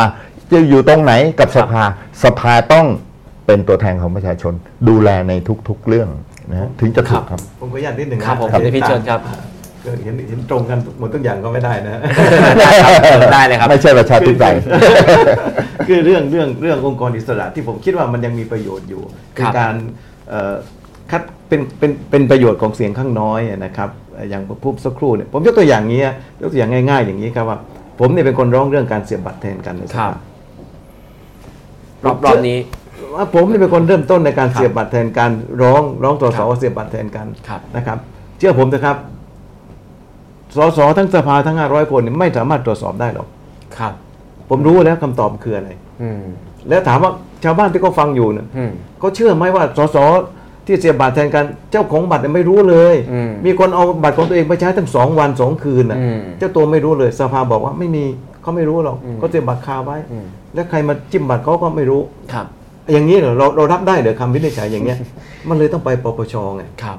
แต่ปปชบอกว่าเฮ้ยไม่ได้อย่างนี้คุณเสียบบัตรค้างไว้คุณคุณต้องรู้นะสองวันสองคืนไม่รู้ได้ไง นี่ผิดจริยธรรมอย่างร้ายแรงไงครับมันไปศาลฎีกานะถอดถอนนะครับอย่างนี้แหละผมคิดว่ามีประโยชน์ขององค์กรอิสระครับไอ้เรื่องเหล่านี้ถ้าให้สภาไปตรวจสอบกันเองผมว่ายากนะคครัรับครับ ครับผมก็คิดว่าจริง ๆ แล้ว ไม่ได้เห็นต่างกันมากนักโดยหลักการก็คือว่าองค์กรอิสระก็มี อาจารย์ปิยบุตรก็เห็นว่าก็มีใช่ไหมครับเพียงแต่ว่าต้องจำกัดอำนาจไม่ให้มากจนเกินกว่าสภาที่มาจากการเลือกตั้ง แล้วก็เรื่องที่มาก็ต้องเป็นอิสระ แล้วก็ไม่ใช่ยึดโยงแต่กับศาลหรือคนเดิมๆใช่ไหมคคุรัณบยิ่งชีพผมเติมนิดครับหนึ่งได้ครับไอ้ที่ผมเสนอว่าลดองค์กรอิสระเนี่ยไม่ใช่ว่าจนเขาไม่มีอำนาจครัผบมมองว่านี่เป็นเรื่องประเด็นปัจเจกครับ อย่างเรื่องเสียบบัตรแทนกันเนี่ยครับองค์กรอิสระมีอำนาจดำเนินคดีแล้วทำอะไรก็ได้ แล้วสภาไม่ควรจะไปแทรกแซงอำนาจตรงนั้นครับแต่เพียงแต่ว่าโดยฐานะอำนาจของสภาเนี่ยต้องสูงกว่าองค์กรอิสระผมครับเสนอประเด็นน่าโดยหลักการน่าจะเห็นตรงกันนะครับ มาถึงประเด็นสุดท้ายที่เป็นประเด็นที่ผมจะตั้งคำถามนะครับก่อนที่จะไปดูคำถามจากทางบ้าน ซึ่งตอนนี้เข้าใจว่ามีหลายร้อย แต่ว่าเดี๋ยวทีมงานจะช่วยคัดมาว่ามีอะไรที่ยังไม่ได้คุยกันยังไม่ได้ถามกัน แล้วก็อ่าแล้วก็จะได้เอามาตอบกันนะครับ ประเด็นสุดท้ายก็เป็นประเด็นที่ยากประเด็นหนึ่งนะครับก็คือว่าด้วยขั้นตอนและวิธีการการแก้ไขรัฐธรรมนูญ ซึ่งปัจจุบันเขียนอยู่ในรัฐธรรมนูญมาตรา 256 นะครับ 256 เมื่อกี้เราเมนชั่นกันไปนิดหน่อยแล้ว 256 เลขนี้เป็นเลขที่จะสำคัญ แล้วก็ฝากทุกคนจำไว้นะครับพอพูดถึงว่าแก้ 256 นั่นคือ แก้วิธีการแก้ไขรัฐธรรมนูญ ปัจจุบันการแก้ไขรัฐธรรมนูญเนี่ยเสนอได้โดยคณะรัฐมนตรี หรือสสเข้าชื่อกัน 100 คนใช่ไหมครับ ตัวเลขไม่แม่นแต่เยอะมากนะครับ100นะครับแล้วก็หรือประชาชน 50,000 คนเข้าชื่อกันเสนอแก้ไขก็ได้นะครับอ่าร่างแก้ไขรัฐธรรมนูญที่ถูกเสนอเข้าสู่สภาแล้วเนี่ยจะต้องพิจารณาโดยสสและสวร่วมกันนะครับ จะผ่านได้ต้องมีสวเห็นด้วย 1 ใน 3 หรือ 84 คน นะครับแล้วสสจะต้องเห็นด้วย ซึ่งจะต้องมีสสจากพรรคที่ไม่ได้มีรัฐมนตรี หรือพรรคฝ่ายค้านนะครับรวมแล้ว 20%ขึ้นไปของจำนวนสสอ่าที่ไม่ได้ที่ในพรรคของเขาไม่ได้มีใครเป็นรัฐมนตรีวาระหงไต้องอันนั้นะครับนวาระสามอันนี้ผมเหมารวมไป ขออภัย เดี๋ยวมันซับซ้อนนะครับเอาเป็นว่าต้องมีเสียงทั้งสสฝ่ายค้าน แล้วก็มีตั้งสสวด้วยนะครับอ่าแล้วพอสุดท้ายเนี่ยพอ ถ้าข้อเสนอนี้ผ่านการพิจารณาสภาของสภานะครับ บางประเด็นเนี่ยยังต้องเอาไปทำประชามติ ถ้าเป็นการแก้ไขประเด็นสำคัญสคัญ เช่น วิธีการแก้ไข 256 อันนี้เองเนี่ยต้องทำประชามติก่อนนะครับหรือว่าถ้าเป็นเรื่องคุณสมบัตินักการเมืองหรืออะไรเงี้ยนะครับก็จะต้องไปทำประชามติก่อนนะครับอันนี้เนี่ยก็ว่ากันว่าเป็นล็อกที่เขียนออกมาเพื่อไม่ให้แก้ไขได้ง่าย ๆ หรือแทบจะที่เรียกที่อาจารย์ปิบุตรพูดไปว่า แทบจะแก้ไม่ได้นะครับมันจะมีเรื่องไหนไหมที่ เสนอมาแล้วไม่เห็นตรงกัน ฝ่ายค้านเสนอสวก็อาจจะไม่เอา หรือว่าถ้าฝ่ายรัฐบาลเสนอฝ่ายค้านก็อาจจะไม่เอา ก็เลยทำให้รัฐธรรมนูญแทบจะแก้ไม่ได้นะครับ แต่ว่าทั้ง 4 ท่านก็เป็นกรรมธิการที่อยู่ในคณะวิสามันที่พิจารณาเรื่องหลักเกณฑ์การแก้ไขรัฐธรรมนูญก็คือเรื่องนี้แหละเป็นเรื่องหลักเลยนะครับเราจะเอายังไงกันดีครับ เราจะต้องแก้วิธีการแก้ไขรัฐธรรมนูญก่อนไหมแล้วการแก้เรื่องการแก้ไขรัฐธรรมนูญเนี่ย จะเสนอเป็นอย่างไร เช่นอ่าจะเสนอสสรขึ้นมาอ่าทำหน้าที่พิจารณาแทน หรือว่าจะแค่ตัดอำนาจสวออกก็พอไหมแล้วมันจะเป็นไปได้เหรอนี่ฟังดูเป็นเรื่องยากนะครับ ก็อยากเชิญท่านไหนก่อนก็ได้ เพราะว่าเราผัดกันเริ่มก่อนไปแล้วนะครับครั้งนี้ใครพร้อมก็เริ่มก่อนครับผมเชิญครับ การแก้ไขรัฐธรรมนูญจะทำยังไงดี เชิญเห็นคือมีความเห็นอย่างนี้ครับครัว่าบผมมีความเห็นกันว่า สมมุติว่าเราไม่แก้สองห้าหกครับ เช่นที่พูดกันมาเนี่ยรู้สึกจะเอ่อหลายท่านก็เห็นว่าเออกระบวนการในเรื่องของการเลือกตั้งครับระบบเลือกตั้งเอ่อทั้งหลายทั้งปวงเป็นปัญหาอืมเพราะฉะนั้นเราจะแก้เรื่องของระบบเลือกตั้งครับผมนะก็แก้มาตรานั้นมาตรานี้แล้วท้ายที่สุดเนี่ยก็ส่งเรื่องนี้เข้าไปในรัฐสภาครับเพื่อแก้เป็นวาระที่หนึ่งสองสามสองสามความเห็นบางส่วนก็คิดว่าเออถ้าเลือกแก้เช่นเนี้ยมันก็อาจจะมีทำให้อะไรอ่า โดยเฉพาะอย่างยิ่งสสวก็อาจจะเห็นด้วยก็ได้ อย่างนี้เป็คนรับต้น ความเห็นเป็นทำนองนี้อยู่พอสมควรครับในขณะนี้เขาเรียกว่าแก้เป็นรายประเด็นอืมอ่าซึ่งซึ่งผมก็ก็คิดว่ามันก็ไม่ใช่เรื่องง่ายหรอกครับท้ายสุดก็อาจจะ เพราะว่าอะไรคุณต้องการเสียงสวถึงเท่าไหร่ล่ะ84แปดแปดสิบสี่84คนอย่างนี้ครัเป็บนต้น แต่นี้ที่คิดกันอยู่ในขณะนี้เนี่ย ก็หมายความว่ารัฐธรรมนูญฉบับเนี้ยพูดง่ายก็ว่ามัน แก้ยากเหลือเกิน ที่ที่คุณยิ่งชีพบอกว่าครับเขาบัญญัติมาตรานี้ขึ้นมาสองห้าหกเนี่ยเขาต้องการไม่ให้แก้รัฐธรรมนูญฉบับนี้ครับ เพราะฉะนั้นถึงบัญญัติเอ่อเอ่อวิจิตรพิสดารขนาดนี้ครับเพราะฉะนั้นก็ถามว่ามันก็ยากลำบาก แต่ถามว่าความยากลำบากนั้นเนี่ยมันเป็นยังไง เอ่อเราเราจะมัดมือมัดเท้าแล้วท้ายตุดเออ มันยากลำบากเลย อย่าเลย อย่าทำเลยอืมเราก็อภิปรายกันมาโอ้โหยืดเยื้อสองชั่วโมงไอ้ตรงนี้ก็ไม่ดีตรงนั้นก็ไม่ดี ตรงนั้นก็ไม่ชอบ ตรงนี้ก็ไม่ไม่ไม่ดีไม่งามทั้งหลายทั้งปวงครับท้ายตุดโอ้โหไม่รู้กี่ประเด็นครับที่คุณยิ่งชีพสามมาถามมาเนี่ยห้าหกประเด็น ผมเองเนี่ยคิดว่านี่ยังแค่เลือกมาบางส่วนนะครับผมมีเยเออะงกว่าเนี่ยนี้เยคิดอะว่า มันต้องสื่อออกไปให้พี่น้องประชาชนให้คนทั้งหลายทั้งปวงเห็นว่ารัฐธรรมนูญฉบับนี้มีปัญหาครับ ควรจะต้องแก้ และแก้เนี่ย ควรจะแก้อย่างไร ผมเนี่ยเห็นว่าการที่เราจะแก้รัฐธรรมนูญทั้งทีนะแก้รัฐธรรมนูญทั้งที ก็เห็นกันอยู่แล้วตรงๆครับมาเต็มไปหมด ถ้าคุณแก้รายประเด็นคำถามก็ว่าโอ้โหไม่รู้แก้กี่ประเด็นเป็นกี่เป็นกี่ร่างอะอ่า เฉพาะเรื่องนี้เรื่องเดียวเอาเรื่องนั้นล่ะ แล้วท้ายสุดรัฐธรรมนูญทั้งหลายทั้งปวงเนี่ย มันโยงกันมันสัมพันธ์กัน ความเห็นผมเนี่ยผมเห็นมาแต่แรกแก้ที่ที่ดีที่สุด เราบอกรัฐรัฐธรรมนูญที่ดีเนี่ย ควรจะให้ประชาชนมีส่วนร่วมครับถูกไหมครับเพราะฉะนั้นรัฐธรรมนูญที่ดีก็ก็แก้สองห้าหกครับแล้วท้ายสุดเราก็มีกระบวนการในการนะฮะให้ตัวแทนประชาชนมายกร่าง เหมือนที่เราเคยทำมาครับก็ต้องพยายามอืม ผมเห็นไปตามตรงนั้นครับครับครับ ก็ต้องพยายามยากแต่ก็ต้องพยายามครับนะครับ ท่านอื่นครับครับผมคุณนิพิษค่อนข้างจะโลภมากสักหน่อยนะครับผมกับประเภทโลภมากล่าหมายหรืออะไรไม่รู้นะคือผมคิดว่าทั้งสองห้าหกทั้งแก้เฉพาะรายมาตรามันทำควบคู่ไปได้อืมนะครับ ทีนี้ถ้าเราไปแก้256เนี่ยการเลือกตั้งผมไม่รู้นะมันจะเกิดขึ้นเมื่อไหร่แต่ว่าเรากำลังเผชิญหน้ากับการเลือกตั้งครั้งหน้าอยู่อืมนะครับถ้าเราแก้ 256เนี่ยต้องมีกรรมการร่างขึ้นมานู่นนี่นั่นเนี่ยมันจะทันสำหรับ การแก้ปลดล็อกบางส่วนสำหรับการเลือกตั้งที่จะเกิดขึ้นหรือเปล่าไม่รู้อืมนะครับ แล้วก็เอ่อมันก็จะมีปัญหาอีกเยอะพอสมควร ทีนี้ถ้าเราจะแก้256อันนี้เป็นนโยบายของพรรคอยู่แล้วครับผมที่จะสะเดาะกรอน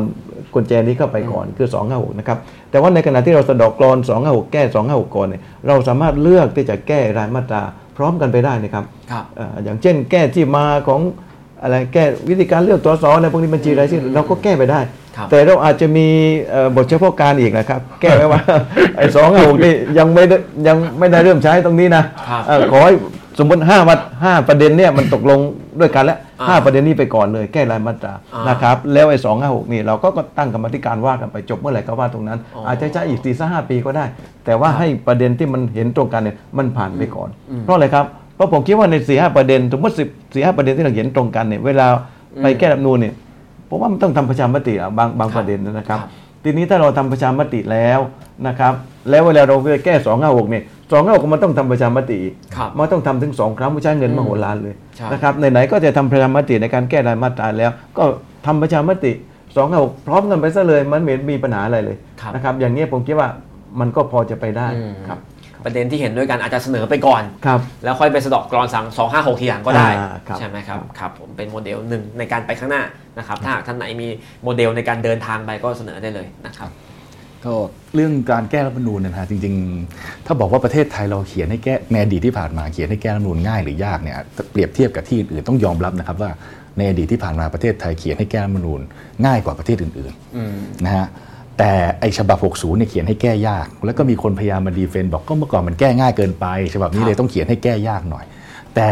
การรัฐธรรมนูญฉบับใดก็ตามที่จะเขียนให้แก้ยากเนี่ยรัฐธรรมนูญฉบับนั้น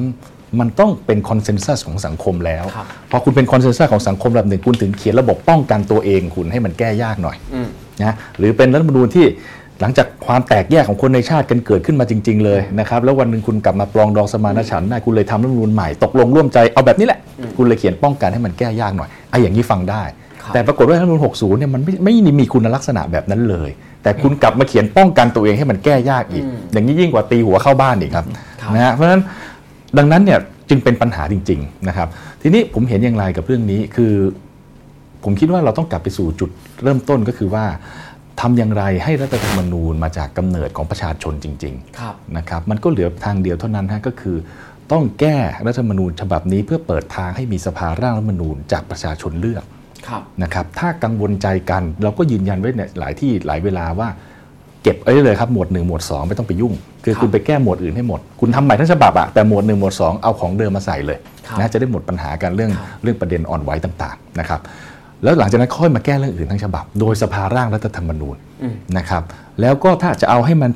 มีความชอบธรรมประชาธิปไตยสูงที่สุด ก็เอาไปประชามติตอนจบอีกทีหนึ่งก็ได้นะครับ อันเนี้ยเราเคยทำมาแล้วสมัยตอนจาก 3-4 ไปเป็น 40ครับนะครับ ในระหว่างทางผมก็เห็นด้วยกับท่านนิพิษในระหว่างทางก็แก้ไปก่อนก็ได้ครับ เรื่องไหนเคลียร์กันได้ก็แก้ไปก่อนโดยใช้วิธีการแก้แบบเดิมนะครับเพื่อจะปลดล็อกเป็นเรื่องๆไปเรื่องไหนที่สวเข้าใจอ่อนง่ายหน่อยก็ก็ลุยเลยนะครับ แต่ว่าไอ้ส่วนตรงเนี้ย ไอ้ส่วนสภาร่างรัฐธรรมนูญแก้เพื่อให้มีสภาร่างรัฐธรรมนูญเนี่ยจะมาได้อย่างไร ผมคิดว่าเรื่องนี้คุยกันยากมากนะครับ สาเหตุก็เพราะว่าสว 84 คนเนี่ยผมไม่รู้จะหากันจากไหนอืมเสียงข้างมากในสภาอาจจะต้องคุยกันหนักเพื่อจะได้มา แต่สว 84 คนนี่ผมนึกไม่ออกเลยจะหามาได้อย่างไรครับนะฮะก็เหลืออยู่แค่ 2 ทางนะครับหนึ่งหันไปถามเจ้าของประเทศนั่นก็คือประชาชน ซึ่งกำลังเรียกร้องอยู่เต็มประเทศตอนเนี้ยในทุกจังหวัดเลยเรียกร้องกันมากขึ้น สองหันไปถามเจ้าของสวคือพลเอกประยุทธ์นะผมว่าเหลือแค่สองทาง คือถ้าเจ้าของสวช่วยไปสะกิดสวหน่อย สวอาจจะยอมนะครับเช่นเดียวกันถ้าเจ้าของประเทศส่งเสียงมาดังๆเนี่ยสวก็อาจจะยอมนะครับมิเช่นนั้นมันกลายเป็นว่า 84 คนน่ะครับนั่งทับรัฐธรรมนูญฉบับนี้ไว้ นี่ยิ่งกว่ามหัศจรรย์ที่สุดเลยครับ84 คนชนะทุกคนหมดเลยครับครับเพียงแค่แปดเพียงแค่สวกลุ่มเนี้ยนั่งเอาไว้ก็แก้รัฐธรรมนูญไม่ได้แล้ว นะผมคิดว่าเรื่องนี้เป็นเรื่องใหญ่ส่วนเรื่องไหนที่คุณกังวลใจคาใจกัน ผมก็บอกแล้วว่าชัดเจนหมวดหนึ่งหมวดสองเอาของเดิมมาใส่เลยนะครับส่วนเรื่องรายละเอียดอื่น ๆ ยังไม่ต้องพูดเรื่องเนื้อหานะฮะไปว่ากันในชั้นสภาร่างรัฐธรรมนูญ เปิดโอกาสให้ทุกคนได้มีโอกาส สภาร่างรัฐธรรมนูญมาจากไหนเอาเถียงกันได้อีก ถ้าคุณบอกว่าเอาแบบตอน 40 เนี่ยที่จังหวัดละคนจังหวัดละคนจังหวัดละคนเข้ามาแล้วมีผู้เชี่ยวชาญเนี่ยเอ้าอย่างนี้เดี๋ยวพักไหนที่ได้หลายจังหวัดก็กินร่วมหมดสิเอาผมเติมเลยจังหวัดละสามคนเอาอืม จังหวัดละสามคนเลยครับ ฐานเสียงมันจะได้หลากหลาย นี่คือพยายามหาทางที่เป็นรัฐธรรมนูญที่เป็นพหูนิยมที่สุดอะเอาทุกครับฝ่ายเข้ามาร่วมกันร่าง ไม่งั้นมันไปต่อไม่ได้นะนี่คือนี่คือความเห็นผมครับครับผมก็อยู่ที่ว่าอ่าจะถามเจ้าของประเทศหรือว่าจะถามที่มาของสวนะครับว่าจะเปิดล็อกให้แก้อะไรได้บ้างนะครับ คุณวิเชียนครับรัฐธรรมนูญมันต้องเป็นกฎหมายที่แก้ยากครับ การที่มีเอ่อสัดส่วนในเรื่องของเอ่อพรรคที่ไม่ได้เป็นเอ่อ รัฐบาลพรรคที่ไม่ได้เป็นประธานสภารองประธานเนี่ยเท่ากับเอ่อคำนึงถึงเสียงข้างน้อยนะฮะไม่งั้นถ้าใครมาเป็นเอ่อเสียงข้างมาก ก็สามารถจะแก้ได้รัฐธรรมนูญตามอำเภอใจหรือไม่นะฮะเพราะฉะนั้นอันอันเนี้ยผมก็ก็ยังยืนยันว่ารัฐธรรมนูญต้องเป็นกฎหมายที่แก้ยาก ทีนี้เอ่อสิ่งที่เอ่อเป็น ผลลัพธ์ว่าอะไรที่เป็นปัญหาแล้วเราสามารถสื่อสารกับสังคมได้ว่า เรื่องอะไรที่เป็นปัญหาแล้วเราเอ่อเดินไปข้างหน้าไม่ได้ แล้วเราก็มาร่วมกันแก้เนี่ยครับผมมองว่าเป็นเรื่องที่เราสามารถจะทำเข้าใจกันได้ครับนะฮะเอ่อเช่นที่เราได้คุยกันไปแล้วนะฮะแต่ว่าผมผมก็ยังยืนยันอยู่อย่างหนึ่งนะว่าถ้าเราศึกษาประวัติศาสตร์กฎหมายรัฐธรรมนูญแล้วก็กฎหมายประเทศต่างๆ ในโลกเนี้ยมีที่มาที่ไปอ้างอิงได้ว่า ฉบับนี้เกิดขึ้นในยุคไหนครับเกิดอย่างไร ไปดูรัฐธรรมนูญญี่ปุ่นเราก็รู้ว่าเขามาอย่างไร ในนั้นนะต้องประชามติหมดนะอืมนะฮะอย่างเนี้ยเป็นต้น ผมว่าทำไมเราไม่คิดว่ามันเป็นความสวยงามอย่างหนึ่งอืมสามารถจะอ้างอิงเล่าขานไปได้ว่ารัฐธรรมนูญฉบับนี้เกิดจากอะไรเอ่อแล้วเราแก้อะไรปลดล็อกอะไรบ้าง ซึ่งผมมองว่าไม่ใช่เรื่องเสียหายนะฮะฉะนั้นผมก็ยังยืนยันตั้งแต่ต้นแล้วว่า อะไรที่ เป็นข้อติดขัด เราก็มาร่วมกันอืมที่จะดำเนินการแก้ไขนี่ในความเห็นผมนะครับ อันหนึ่งและอีกอันหนึ่งที่ผมเป็นห่วงแล้วก็กังวลมาก ท่านไปดูรัฐธรรมนูญทุกฉบับ เขียนขึ้นมาใหม่ฉบับไหน ก็สร้างประเด็นขึ้นมาทุกฉบับอืมนะฮะอย่างที่ผมยกตัวอย่างว่า ก็รัฐธรรมนูญปี 40 ไม่ใช่เหรอตั้งองค์กรอิสระขึ้นมาครับแล้วเราก็แบบจนวันนี้ยังปลดล็อกไม่ออกอะครับนะฮะเพราะอะไร เพราะว่าเออ มันเกิดผมอยากจะเรียกว่านวัตกรรมใหม่ ขึ้นทุกครั้งที่มีรัฐธรรมนูญฉบับใหม่ครับผมก็ไม่มั่นใจว่าสร้างขึ้นมาใหม่ มันจะเกิดประเด็นอะไรขึ้นมาให้เราปวดหัวข้างหน้าอีกผมไม่แน่ใจ แต่ฉบับเนี้ยเราเห็นแล้วอ่าว่าอะไรที่เป็นประเด็นบ้าง เราก็มาหาข้อตกลงร่วมกัน หาข้อสรุปร่วมกันว่าแก้ตรงนี้ ผมมองความสำเร็จข้างหน้านะ ผมไม่ได้มองโอ้โหวาดภาพอะไร เพราะว่า ประสบการณ์เราก็ผ่านมากันเยอะแยะครับแล้วนะฮะผมมีความเห็นอย่างนี้ก็อะไรที่เห็นด้วยกันได้ว่าเป็นปัญหา แล้วสามารถแก้ไปข้างหน้าได้ ก็พร้อมจะไปเนาะครับครับทางประชารัฐก็พร้อมแก้ครับครับผมซึ่งก็ต้องรอติดตามผลการทำงานของกรรมธิการที่จะที่กำลังวิกำลังคิดกันอยู่ด้วยว่าจะแก้อะไรบ้างยังไงบ้างนะครับ มาดูคำถามจากทางบ้านกันนะครับ ก็ขออาดูทีเดียวเหมือนเดิมไหมหรือดูดูเป็นสองครึ่งแล้วกัน ดูดูเป็นสองครึ่งนะครับแล้วก็ให้แต่ละท่านเลือกได้ว่าจะตอบข้อไหนบ้าง หรือไม่ตอบข้อไหนนะครับอ่าครึ่งแรกนะครับคำถามเซตแรก การออกแบบรัฐธรรมนูญควรคำนึงสภาพอำนาจจริงในสังคมไทย หรือออกแบบโดยยึดการเมืองในอุดมคติเป็นเป้าหมายนะครับนี่คำถามที่หนึ่งคำถามที่สองบางคนบอกว่ารัฐธรรมนูญ2540 เป็นรัฐธรรมนูญฉบับประชาชนฉบับสุดท้ายของไทย เราเรียนรู้บทเรียนอะไรจากชีวิตของรัฐธรรมนูญ 2540 บ้างครับ จริงๆก็พูดไปพอสมควรแล้วนะครับว่า 40 ก็โหสร้างกลไกอะไรไว้ให้เราปวดหัวมาถึงปัจจุบันนี้บ้างนะครับคำถามที่ 3 มีคนวิจารณ์ว่าการออกแบบรัฐธรรมนูญเป็นเรื่องของชนชั้นนำเท่านั้น กระทั่งรัฐธรรมนูญ 40 ก็ยังมีลักษณะเช่นนี้ด้วยนะครับต้องทำยังไงดีกระบวนการออกแบบรัฐธรรมนูญจึงจะยึดกับประชาชนอย่างแท้จริงครับ คำถามที่ 4 เอาสัก 4 ข้อก่อนแล้วกันนะยังเป็นเรื่อง 40 อยู่นะครับคำถามที่ 4 สมมุติว่าเราใช้รัฐธรรมนูญ 40 เป็นฐานในการจัดทำรัฐธรรมนูญใหม่ ท่านคิดว่าเนื้อหาสาระของฉบับปี 40 ที่ควรแก้ไขหรือต่อยอดคืออะไรครับ ก็เปิดกว้างครับ ท่านไหนจะเลือกตอบข้อไหนก่อนก็ได้นะครับ เดี๋ยวรบกวนทีมงานช่วยเอาทั้ง 4 ข้อกลับขึ้นมาอีกทีหนึ่งก็ดีนะครับแต่ว่า คำถามยังอยู่ที่เรื่อง 40 ซะเยอะนะครับ แล้วก็หลักการสำคัญรัฐมนูญ40 มีอะไรดีไม่ดีแล้วเอามาใช้เป็นฐานในการต่อยอดไปได้ไหมกระบวนการแบบ 40 ถือว่าดีหรือยัง หรือว่าก็ยังไม่ดีนะครับ เชิญครับท่านที่พร้อม ลืมคำถามหรือเปล่าลืมคำถามหรือเปล่าเดี๋ยวเดี๋ยวคำถามจะค่อยๆมาคำถามจะค่อย ๆมาครับ คือคือรัฐธรรมนูญเนี่ยนะครับ ก็มันเป็นกฎหมายก็มันเป็นกฎหมายลักษณะหนึ่งนะครับ แต่เป็นกฎหมายฉบับใหญ่เอ่อกฎหมายเนี่ยเวลาก็ออกกฎหมายเนี่ยเขามองถึงการแก้ปัญหาในอนาคตนะอืมก็มองถึงอนาคตครันะบโดยใช้สมมติฐานในในในปัจจุบันนะครับนะครับไม่ได้ออกกฎหมายเพื่อแก้เอ่อปัญหาในปัจจุบันแล้วก็จบนะก็แก้ปัญหาในอนาคตด้วยนะครับเพราะฉะนั้นรัฐธรรมนูญก็เหมือนกฎหมายฉบับอื่นคือ ต้องมองถึงความเป็นจริงในสังคมที่เกิดขึ้น และวางแผนแก้ในอนาคตด้วย ประการต่อไปที่เขาถามว่ามันควรจะเป็นรัฐธรรมนูญที่อยู่ในอุดมคติหรือมีอุดมคติไหมอันแน่นอนนะครับอืมแล้วรัฐธรรมนูญเนี่ยมันควรจะมีอุดมคติมากกว่ากฎหมายฉบับอื่นซะด้วยซ้ำมันครับคลาสสิกมากครับๆมันเป็นกติกาที่เราอยู่ด้วยกันว่าสังคมที่ดี มันควรจะเป็นกติกาเอ่อกติกาอย่างไรที่เราอยู่ด้วยกันได้อย่างมีความสุขอืมนะครับ มันต้องมีทั้งความเป็นจริงในสังคม ซึ่งมันเป็นพลวัตนะรัฐธรรมนูญครับแต่ละประเทศไม่เหมือนกัน เพราะมันมีมีทั้งความเป็นจริง แล้วก็ที่ลืมไม่ได้นะ รัฐธรรมนูญต้องเป็นอุดมคติของครับรัฐนั้นๆด้วยครับทั้งสองอย่างรวมกัอืนมขอบคุณครับ คุณเอพิษคือผมเข้าใจว่าคำถามเรื่องอุดมคติหรือความเป็นจริงเนี่ย เพราะว่าคำถามเนี้ยน่าจะมาจาก เพราะว่ามันมีคนพยายามตั้งประเด็นว่าในสังคมไทยจริงๆมีอำนาจหลากหลาย เช่นอำนาจกองทัพหรืออะไรเงี้ยแล้วถ้าไม่ให้เขามีอำนาจอยู่ในระบบรัฐธรรมนูญเลยเนี่ยเดี๋ยวเขาจะใช้อำนาจนอกระบบเข้ามาอะไรแบบเนี้ยใช่ไหมครับ เชิญท่านอื่นเผื่อมีใครอยากตอบประเด็นไหนครับ ผมผมคิดอย่างนี้ครับว่าเอ่อยกตัวอย่างอะไรสักเรื่องหนึ่ง เอ่อเมื่อปี 2535 เราก็ต่อสู้กัน เราก็มีความขัดแย้งกันในสังคมพอสมควรอะถึงกับมีวิกฤตต่างๆ คือเรื่องนายกรัฐมนตรีจำเป็นต้องมาจากสมาชิกสภาผู้แทนราษฎรหรือไม่ครับท้ายสุดเรื่องนั้นก่อให้เกิดวิกฤตอืมท้ายที่สุดเนี่ยเราก็แก้รัฐธรรมนูญได้ภายในพริบตาครับเมื่อมีวิกฤตเกิดขึ้นครับผมคิดว่าเรื่องนายกรัฐมนตรีต้องมาจากสมาชิกสภาผู้แทนราษฎรเนี่ย ต้องถามกลับไปว่า เอ๊ะมันเป็นสภาพความเป็นจริงของสังคม หรือมันเป็นอุดมคติอืมผมคิดว่าเรื่องนั้นเนี่ยมันเป็นนอมทั่วไปครับของระบอบประชาธิปไตยครับระบอบโดยเฉพาะระบอบรัฐสภา เราเห็นว่าควรจะมีการเลือกตั้งสมาชิกสภาผู้แทนราษฎร สมาชิกสภา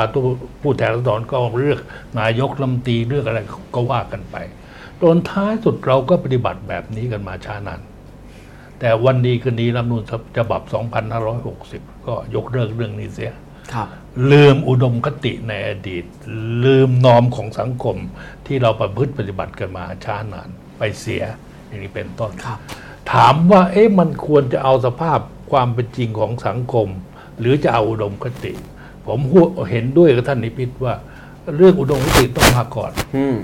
ครับ เพราะรัฐธรรมนูลที่ดีการเอ่อมันมาอย่างไงอะอื มมันก็ต้องดูเขามาเออเขาทำอย่างนี้เออนี่มันดีนะ มันอย่างงู้นอย่างนี้ เออมันมันทำให้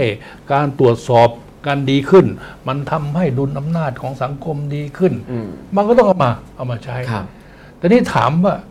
ส่วนใหญ่ที่ถามเนี่ยอืมถามว่ารัฐธรรมนูล2540เนี่ยมันมีอะไรดีมีอะไรที่เป็นปัญหาบ้าง ผมคิดว่าถ้าเราจำได้รัฐธรรมนูล2540 มันเกิดขึ้นจากอะไร เกิดขึ้นจากคนต้องการ ให้มีการปฏิรูปทางการเมืองครับ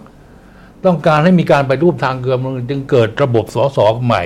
จึงเกิดการองค์กรตรวจสอบขึ้นใหม่อย่างนู้นอย่างนี้ แล้วท้ายสุดก็คิดกันไปเลิศเลยว่าองค์กรตรวจสอบต้องเป็นอย่างนั้นอย่างนี้เอ่อห้ามนักการเมืองไปยุ่งห้ามอะไรอย่างนี้เป็นต้น ท้ายสุดเอามาทำไปทำมาก็คนก็แย่งองค์กรตรวจสอบกันอืมเหล่านี้มันเป็นเรื่องที่เราคิดว่าเราทำมาแล้วครับแล้วถ้ามาทำใหม่ครับ เหล่านี้เป็นบทเรียนเป็นประสบการณ์อืมที่เราควรจะเป็นครับที่ควรจะต้องทครับำครับครับผมขอบคุณครับ ทั้งสองท่านจะเลือกตอบข้อไหนก็ได้ครับผมมองว่าเอ่อที่มันยุ่งมาก ก็เพราะว่าเราลืมหลักการรัฐธรรมนูญไปครับรัฐธรรมนูญที่ดีควรจะเขียนให้น้อย เขียนให้สั้นครับ เวลานี้เนี่ยเราจับทุกอย่างเขียนเข้าไปในรัฐธรรมนูญแล้วเราก็ไปติดกับอยู่กับถ้อยคำแล้วก็ไปสร้างองค์กรมาวินิจฉัยถ้อยคำซึ่งจริงๆเนี่ยรัฐธรรมนูญควรจะเป็นกติกาหลักกติกากลาง ซึ่งคนในสังคมในยยอมรับ แล้วก็มีความเข้าใจไปในทางเดียวกันสังคมถึงจะอยู่รอดครับ แต่ถ้าเราพากันเห็นต่างแล้วก็เขียนบทบัญญัติไว้ในรัฐธรรมนูญแล้วเราก็เอาถ้อยคำนั้น มาโต้กันอืมสังคมมันเดินไม่ได้อืมนะฮะผมมองอย่างนั้นนะ จะอุดมคติหรือว่าจะเป็นจริงแต่มันต้องยืนอยู่บน ความเห็นของพี่น้องประชาชนครับ หรือในสังคมเราเห็นตรงกันครับแล้วอย่าเขียนมาก อย่าเขียนละเอียด อย่าเขียนเยอะ ยิ่งเขียนเยอะเขียนละเอียด กลายเป็นก็จะต้องมานั่งตีความกันอืมก็ยุ่งเหมือนที่ทุกวันเรายุ่งแล้วรัฐธรรมนูญก็จะกลายเป็นตัวปัญหาของความขัดแย้งเองอย่างที่คุณนิพิษว่าตอนต้นรายการครับครับอาจารย์พิบุญก็รัฐธรรมนูญเนี่ยผมขออนุญาตตอบรวมๆไปแล้วกันครัคือบรัฐธรรมนูญมันมันมีเสน่ห์ของมันอย่างหนึ่งนะก็คือมันมี องค์ประกอบในแง่มุมเนี่ยทั้งสองอันพร้อมกัน คือมันมีมิติทางการเมือง แล้วก็ครับมิติทางกฎหมายทั้งสองอัน เรียกได้ว่าในบรรดากฎหมายเนี่ยทั้งหมดไอ้เนี่ยมันมันสำคัญที่สุดมีทั้งการเมืองทั้งกฎหมายผสมกัน ในมิติในทางการเมืองมันคืออะไรพูดกันง่าย ๆ คือ พอเราประกอบร่างสร้างตัวกันเป็นรัฐขึ้นมาเนี่ยแล้วเราก็ตกลงกันแล้วว่า แต่ละรัฐในยุคสมัยประชาธิปไตยเนี่ยประชาชนเป็นเจ้าของรัฐเป็นผู้ทรงอำนาจสูงสุดในรัฐ ดังนั้นเมื่อคุณจะออกแบบกติกาให้รัฐนั้นใช้เนี่ย ประชาชนก็ต้องมาออกแบบร่วมกันพูดง่ายๆเขาเป็นคนมีอำนาจสูงสุดในการตัดสินใจว่ากติกา รูปแบบการเมืองการปกครองจะเป็นแบบใดนะครับก็ออกมาออกแบบร่วมกัน ทีนี้พอมาออกแบบร่วมกัน จะทำอย่างไรให้คนหนึ่งคิดอย่างอีกคนหนึ่งคิดอย่างคิดไม่ตรงกันอยู่ได้ภายใต้กติกานี้ครับนะครับดังนั้นมันจึงต้องเป็นลักษณะที่ไม่มีใครกินรวบได้ทั้งหมด แต่มันเป็นพื้นที่กว้างๆโล่งๆให้ทุกคนทุกฝ่ายได้เข้ามาอยู่ในนี้ครับแล้วแข่งขันกันตามระบบ นะครับดังนั้นรัฐธรรมนูญจึงเป็นฉันทามติของสังคมนั้นๆในแต่ละช่วงเวลา แล้วแน่นอนที่สุดมันก็จะมีการเปลี่ยนแปลงอยู่ทุกๆ ช่วงขณะ ก็จึงต้องเปิดทางให้มีการแก้ได้ ถ้ามันตึงตัวไปมันแก้ยากปุ๊บแบบว่าเสียงเรียกร้องประชาชนต้องการแก้มันก็จะไปจบด้วยวิธีการฉีก ไม่ฉีกด้วยทหารก็ฉีกด้วยเท้าของประชาชนนะครับมันก็มีลักษณะอยู่แค่นี้นะผมผมเรียนว่าวิธีการออกแบบรัฐธรรมนูญมันต้องตั้งหลักก่อนครับใครเป็นเจ้าของประเทศครับ นะครับถ้าประชาชนเป็นเจ้าของประเทศประชาชนก็เป็นคนกำหนด เท่านั้นเอง แล้วพอคุณออกมามันก็จะเป็นฉันทามติร่วมกันนะครับเพียงแต่เรามักจะบอกว่าว่าประชาชนไม่รู้เรื่องประชาชนจะออกเขียนรัฐธรรมนูญเรื่องอะไรแต่อย่างน้อยมันมีกรอบกว้างๆอยู่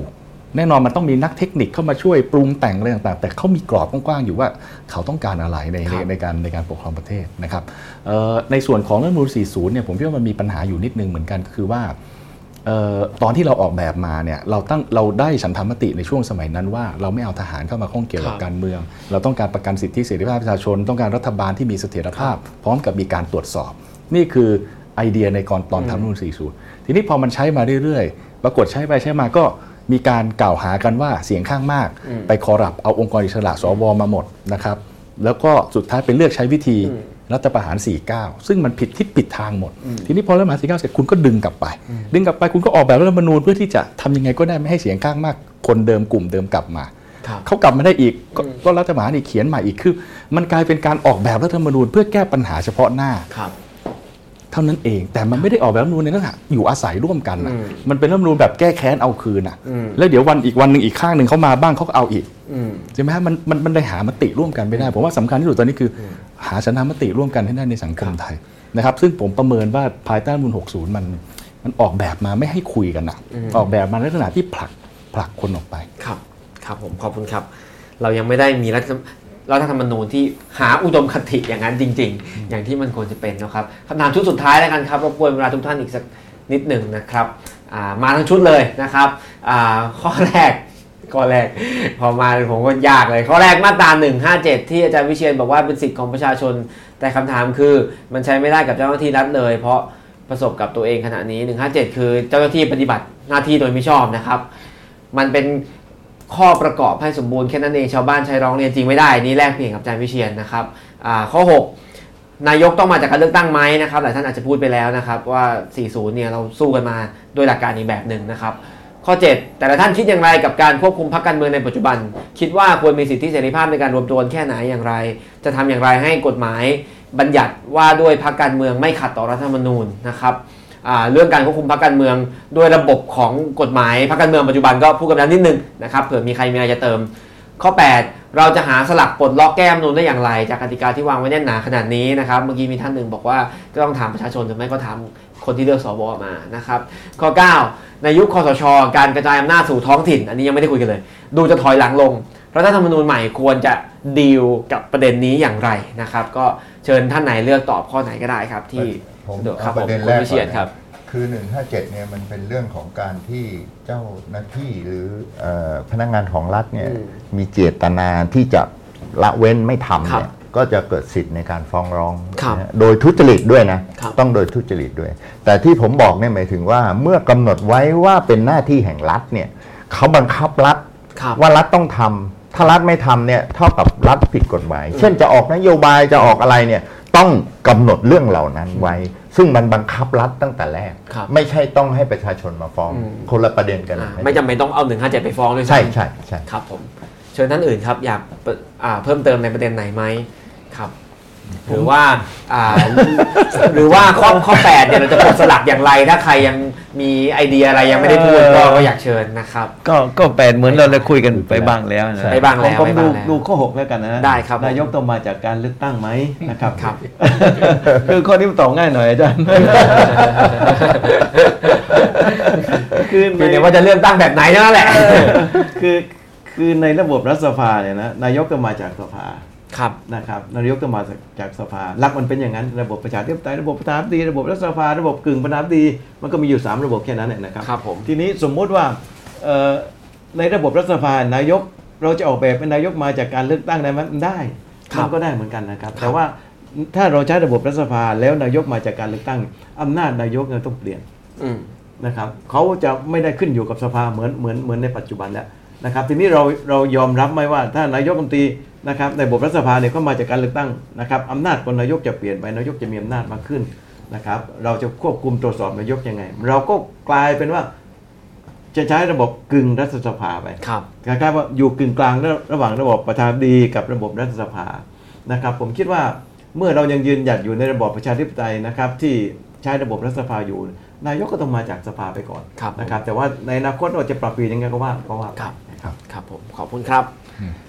ท่านไหนอยากจะแลกเปลี่ยนข้อไหนหรือว่าเพิ่มเติมผมสิ่งผมที่ตอบข้อยังเจ็ดแล้วกันครับค้างในคาใจฐานะพรรคที่เพิ่งถูกยุบเลยพูดได้เต็มปากครับผมพรรคที่เพิ่งถูกยุบคืออย่างนี้ฮะเรื่องกฎหมายพรรคการเมืองของไทยเนี่ยมันไม่ใช่แค่ฉบับนี้นะมันเป็นตั้งแต่อดีตแล้วคือ ทัศนคติของรัฐไทยเวลามองพรรคการเมืองเนี่ยมองในฐานะ ไม่ไม่ได้เปิดเสรีภาพให้คนนะคือผมเรียกว่ามันเป็นกฎหมายตำรวจพรรคการเมืองครับเป็นกฎหมายตำรวจพรรคการเมืองชัดเจนเลยครับคือ ปกติคนเรามารวมตัวกันเนี่ยเรามีเจตจำนงเดียวกัน ก็ตั้งพรรคการเมืองก็ตั้งได้ครับแต่ของเราเนี่ยจะต้องรวบรวมเสร็จแล้วก็ไปบอกกกตครับเมื่อก่อนบอกกระทรวงมหาดไทยเดี๋ยวนี้บอกกกตแล้วกกตก็จะตรวจนู่นตรวจนี่มันเป็นระบบอนุญาตอืมไม่ใช่เสรีภาพนะครับ อนุญาตให้คุณตั้งพรรคหรือไม่ให้คุณตั้งพรรคนี่ก็อันแรกแล้วตั้งพรรคยากสองคือ แล้วมันฉบับเนี้ยมันก็หัวมังกุท้ายมังกรด้านหนึ่งบอกว่า อยากให้เป็นพรรคของประชาชนให้เป็นพรรคของมวลชนต่างๆ ถึงขั้นเขียนบังคับเลยว่าคุณต้องหาสมาชิกให้ได้ภายในเท่าไหร่เท่าไหร่มีตัวแทนพรรคประจำจังหวัดภายในเท่าไหร่เท่าไหร่แต่ในขณะเดียวกันคุณก็ลืมคิดไปว่าอ้าวแล้วคุณจะทำพรรคแบบเนี้ยอืมเวลาต้องใช้ไหมอืมถ้าคุณต้องการพักที่เป็นมวลชนจริง ๆ หาสมาชิกให้ทันจริง ๆ เนี่ย คุณปลดล็อกคอสชแป๊บเดียวคุณให้เลือกตั้งเลย แล้วแต่ละพักเขาจะทำยังไงอืม ไม่มีทางหาสมาชิกได้ทันหรอกครับครับถูกไหมฮะคือถ้าคุณจะเขียนความฝันอย่างนี้ไว้ก็ได้ แต่คุณต้องบอกอีกสัก 5 ปี 3 ปีให้แต่ละพักเขาเตรียมพร้อมเตรียมการแต่ทุกพักก็ต้องแย่งกันหาสมาชิกครับนี่บางพักนี่เขาคุยไปแล้วเขาบอกว่าเลือกตั้งครั้งหน้าเขาน่าจะเป็นพักเดียวที่พร้อมเขามีสมาชิกครบหมดส่วนผมก็ไม่รู้ว่าเก่งมาจากไหน ไปหาสมาชิกได้ครบทุกเขตเลือกตั้งแล้วตอนเนี้ยไม่ต้องเอ่ยชื่อแล้วกันว่าพักไหนนะครับอย่างนี้เป็นต้นคือมันเขียนขัดกับความเป็นจริง คุณอยากให้เป็นพักมวลชน แต่ขณะเดียวกันคุณบังคับว่าต้องเร่งเร่งทำแล้วมันจะเป็นพรรคมวลชนได้ไงพรรคมวลชนมันต้องค่อยๆลงไปคุยกับพี่น้องประชาชนเขาถึงจะสมัครสมาชิกพรรคเรานะฮะแล้วยังมีเรื่องอะไรอีก ยังมีกฎกติกาที่ล้าสมัยมากนะครับผมยกตัวอย่างเช่น กองทุนพัฒนาการเมืองกองทุนพัฒนาพรรคการเมือง ซึ่งพรรคไหนมีสมาชิกมากได้สสมากมีสาขามากได้เงินกลับมามากครับไอ้เงินก้อนเนี้ยในต่างประเทศเนี่ยเขาให้พรรคเอาไปทำอะไรก็ได้ครับอืมของเราเนี่ยนะครับต้องเอาไปทำกิจกรรม และกิจกรรมทำไงรู้ไหมฮะผมต้องเขียน report ครับ กกตครับ ผมอยากทำกิจกรรมดังต่อไปนี้ครับกกตเป็นคนอนุมัติอนุญาตครับว่าจะให้ทำไม่ให้ทำอืมให้ทำแล้วบอกด้วยนะจัดวันไหนเขาจะส่งตัวแทนไปนั่งเฝ้าอืมคือนี่มันตรวจสอบกันยิ่งกว่าอื้อหือเหมือนพรรคการเมืองเป็นเด็กน้อยอนุบาลเลยไม่รู้กกตก็นั่งตามตรวจนั่งตามดูตลอดนะครับ แล้วในท้ายที่สุดมันทำอะไร มันทำให้ขัดกับสภาพความเป็นจริงนะครับแบบที่พรรคอนาคตใหม่ถูกยุบเนี่ยคือผมพยายามทำให้โปร่งใสครับผมกลับโดนยุบอืม นะครับ มันกำลังจะบอกว่าต่อไปนี้แต่ละพักเนี่ยจะเอางบประมาณเอาอะไรมาจากไหนจะทำอย่างไรนะฮะมันเลยย้อนกลับตลปัด ผมอุตส่าห์ไปคิดแบบเอ๊ะผมจะยังไง ผมจะฟันเรซซิ่งยังไง ผมจะขายสินค้าที่ระลึกยังไง ผมเตรียมสินค้ามาขายอะไรต่างๆคือให้เริ่มต้นวันแรกก็ไม่ให้ผมขายแล้วครับทางออนไลน์ ผมเขียนไปถามกกตกกตงงมันคืออะไรว่าขายของออนไลน์แต่เขาคือพอบอกระเบียบเขาอัปเดตไม่ทันนะก็ห้ามเอาไว้ก่อนห้ามขายของออนไลน์ คือมันกลายเป็นว่าห้ามเอาไว้ก่อนทุกอย่างครับ นะครับรูให้ทำกิจกรรมน้อยมากครับนะครับแต่ก็ไม่เป็นไรฮะถูกยุบไปแล้วเดี๋ยวเริ่มใหม่ครับผมเนี่ยใครถามเข้ามานี้เนี่ยชงให้จริงๆอาจจะอยากจะมีข้อเก้าเพื่อจะพิปรายมีข้อเก้าที่ว่าน่าสนใจเรื่องกระจายอำนาจคือครับถ้าสรุปสั้นๆ เพียงสองสามประโยค เท่านั้นเนี่ยตั้งแต่คอสชครองอำนาจมา เขามองการกระจายอำนาจไปสู่ท้องถิ่นเนี่ยเขามองในทิศทางกลับกันครับเขามองว่าองค์กรปกครองส่วนท้องถิ่น เป็นลูกน้องเขาเขาไม่ได้มองว่าองค์กรปกครองส่วนท้องถิ่นเป็นเป็นตัวแทนของท้องถิ่นครับ ซึ่งถึงตอนนี้ก็ยังไม่รู้ว่าจะได้เลือกตั้งท้องถิ่นเมื่อไหร่ ยังไม่มีความชัดเจนนะครับ คุณชูศักดิ์มีอะไรสักหน่อยไหมครับ ผมผมคิดว่าน่าจะพูดนิดหนึ่งคือเรื่องของการยุบพักการเมือง ครับผมเอ่อผมเองก็มีประสบการณ์ในแง่ของการถูกยุบพักมาแล้วครับโดนตัดสิทธิทางการเมืองมาแล้วครับในในยุคพลังประชาชนครับเอ่อยุบพักการเมืองพลังประชาชนตอนนั้นนะยุบยังไง ก็พูดง่ายๆมีกรรมการบริหารท่านหนึ่งนะเอ่อ พานักการเมืองท้องถิ่นพากันมากรุงเทพมหานคร แล้วก็เอารถของกระทรวงที่เคยดูแลไปรับอืมอ่าเขาขัดแย้งกับทหารทหารก็ไปถ่ายรูปป๊อบตั้งแต่นู่นมาจนถึงกรุงเทพมหานครอืมอ่าขณะนั้นเนี่ยกรรมการบริหารนั้นเป็นเป็นเป็นกรรมการบริหารพรรคอืมอ่ากฎหมายพรรคการเมืองรัฐธรรมนูญเขียนว่าถ้ากรรมการบริหารทำผิดครับกรรมการบริหารที่เหลือ โดนหมดครับ เขาเรียกกันในขณะนั้นว่ากฎหมายเหมาเข่งครับผมก็ไม่รู้เรื่องนะฮะทำงานโต๊บอยู่ดีอ้าวท้ายสุดโดนตัดสิทธิการเมืองไปแล้วห้าครับปีอย่างนี้เป็นต้น ประเด็นของท่านอาจารย์ปียบุตร ผมว่าไม่มีอะไรเลยนะประเด็นมันก็คือว่าหมายว่าพรรคการเมืองนี้เขาจะบริหารการเงินของเขาอย่างไร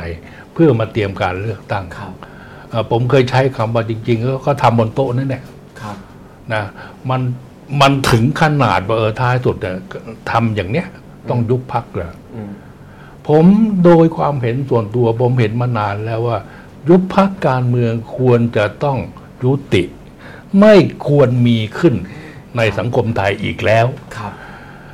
ไปดูประเทศทั้งหลายทั้งปวงเขามีใครยุบพักการเมืองกันบ้าง โอ้กว่าจะก่อตั้งมาได้ไม่มี ถ้าเราไปดูประวัติศาสตร์การยุบพักนู่นมีสมัยนู่นอะเอ่อเยอรมนเยอรมันยุบไปพวกอะไร พวกนาซีนาซีขวาจัดอย่างนี้เป็นต้น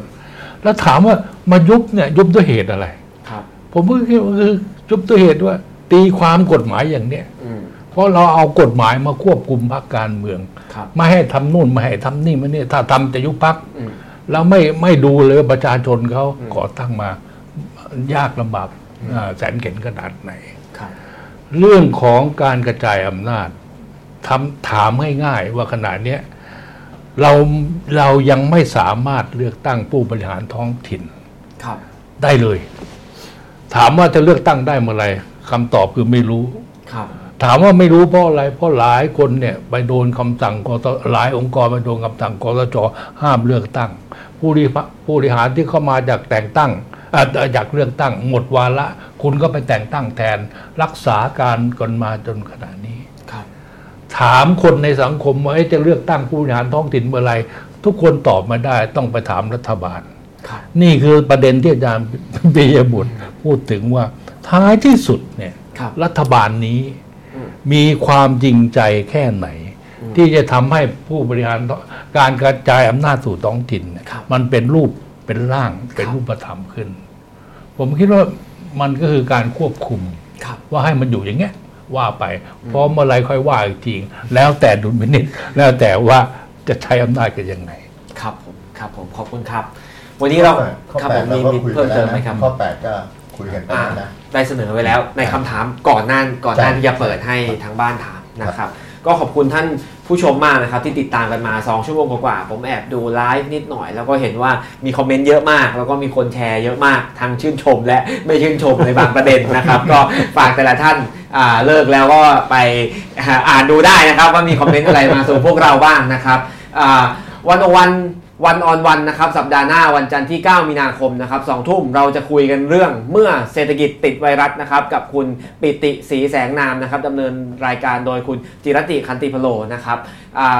รายการวันอวันวันออนวันนี่คือเราจะคุยกัน 2 คนนะครับแต่ว่ารายการวันอวัน policy forum เนี่ยก็จะเชิญนักการเมืองจาก ตัวแทนพรรคการเมืองหลาย ๆพรรคที่อยู่ในสภาตอนนี้เนี่ยมานั่งคุยกันนะครับ แล้วตอนต่อๆไปเนี่ยเราก็ยังมีวันโอวัน policy forum อยู่ให้ทุกคนติดตามนะครับ ตอนต่อไปเดือนหน้าคาดว่าเป็นประเด็นเศรษฐกิจนะครับ ก็ฝากติดตามกันด้วยนะครับสำหรับวันนี้นะครับก็มีโอกาสดีมากนะครับที่ได้ทั้ง 4 ท่านจาก 4พรรคการเมือง ซึ่ง 4 จุดยืนทางการเมือง มาพูดคุยกันเรื่องแก้ไขรัฐธรรมนูญ ซึ่งจริง ๆ เป็นประเด็นร้อนที่ร้อนมาก แต่ว่าคุยกันแล้วก็ดูเย็นๆ เพราะว่าหลาย ๆ เรื่องก็เห็นตรงกันได้ แล้วก็หลาย ๆ เรื่องทุกคนก็เข้าใจตรงกันว่ามันไม่ได้ถูกต้องตามหลักการ และถ้าอะไรแก้ไขได้ ไปข้างหน้าก็มีโอกาสที่จะร่วมมือกันแก้ไขนะครับ ทั้ง 4 ท่านเนี่ยยังเป็นกรรมธิการนะครับในกรรมธิการผมขออ่านชื่อเต็มๆแล้วกันนะครับ ผมพยายามท่องแล้วผมยังท่องไม่ได้นะครับกรรมธิการวิสามันศึกษาหลักเกณฑ์ วิธีการแก้ไขรัฐธรรมนูญอะชื่อนี้นะครับ ซึ่งจะมีอ่าผลการศึกษาออกมาเป็นรายงานในช่วงประมาณต้นเดือนหน้านะครับ ก็ติดตามกันด้วยว่าอ่า ประเด็นที่เราคุยกันวันนี้เนี่ยทั้ง 4 ท่านเห็นตรงกันหลายเรื่อง จะเข้าไปอยู่ในรายงานได้ไหมนะครับแล้วถ้าอันนี้เป็นรายงานที่นำเสนอสู่สภาได้ ก็มีโอกาสที่หลาย ๆ ประเด็นจะได้เดินหน้ากันต่อไป แล้วเอาไปสู่การแก้ไขรัฐธรรมนูญได้จริงนะครับส่วนอีกหลาย ๆ ประเด็นเลย ผมเชื่อว่าจริง ๆ พูดเรื่องแก้ไขรัฐธรรมนูญเนี่ยมีหลายประเด็นมากที่เรายังไม่ได้คุยกันในที่นี้นะครับก็ฝากประชาชนทุกท่าน พูดคุยกันต่อด้วยนะครับ เพราะว่ารายการเราก็มีเวลาจำกัดคงหยิบมาทุกเรื่องไม่ได้ แต่ว่าสำหรับหัวข้อแก้ไขรัฐธรรมนูญ มันก็เป็นหัวข้อที่แปลอย่างได้ว่าจะเอายังไงกับอนาคตของประเทศไทยนั่นแหละนะครับ เป็นเรื่องที่ทุกคนต้องช่วยกันคุย ช่วยกันคิด แก้ไม่แก้ดูเหมือนตอบได้ง่ายว่าโอเค มีเรื่องต้องแก้เยอะ แต่จะแก้เป็นอย่างไร อันนี้ฝากช่วยกันคุย แล้วก็ติดตามอ่าเนื้อหาเกี่ยวกับการแก้ไขรัฐธรรมนูญทางวันวันดอทเวได้อีกไม่ใช่เฉพาะรายการนี้นะครับในช่วงเดือนนี้คงจะมีออกมาเยอะนะครับแล้วก็ลองดูกันว่าเราจะเอายังไงกับอนาคตข้างหน้าของประเทศเราวันนี้ ขอบคุณทั้งสี่ท่านมากนะครับขอบคุณครับสวัสดีครับ สวัสดีท่านผู้ชมนะครับ ลาไปก่อนสวัสดีครับ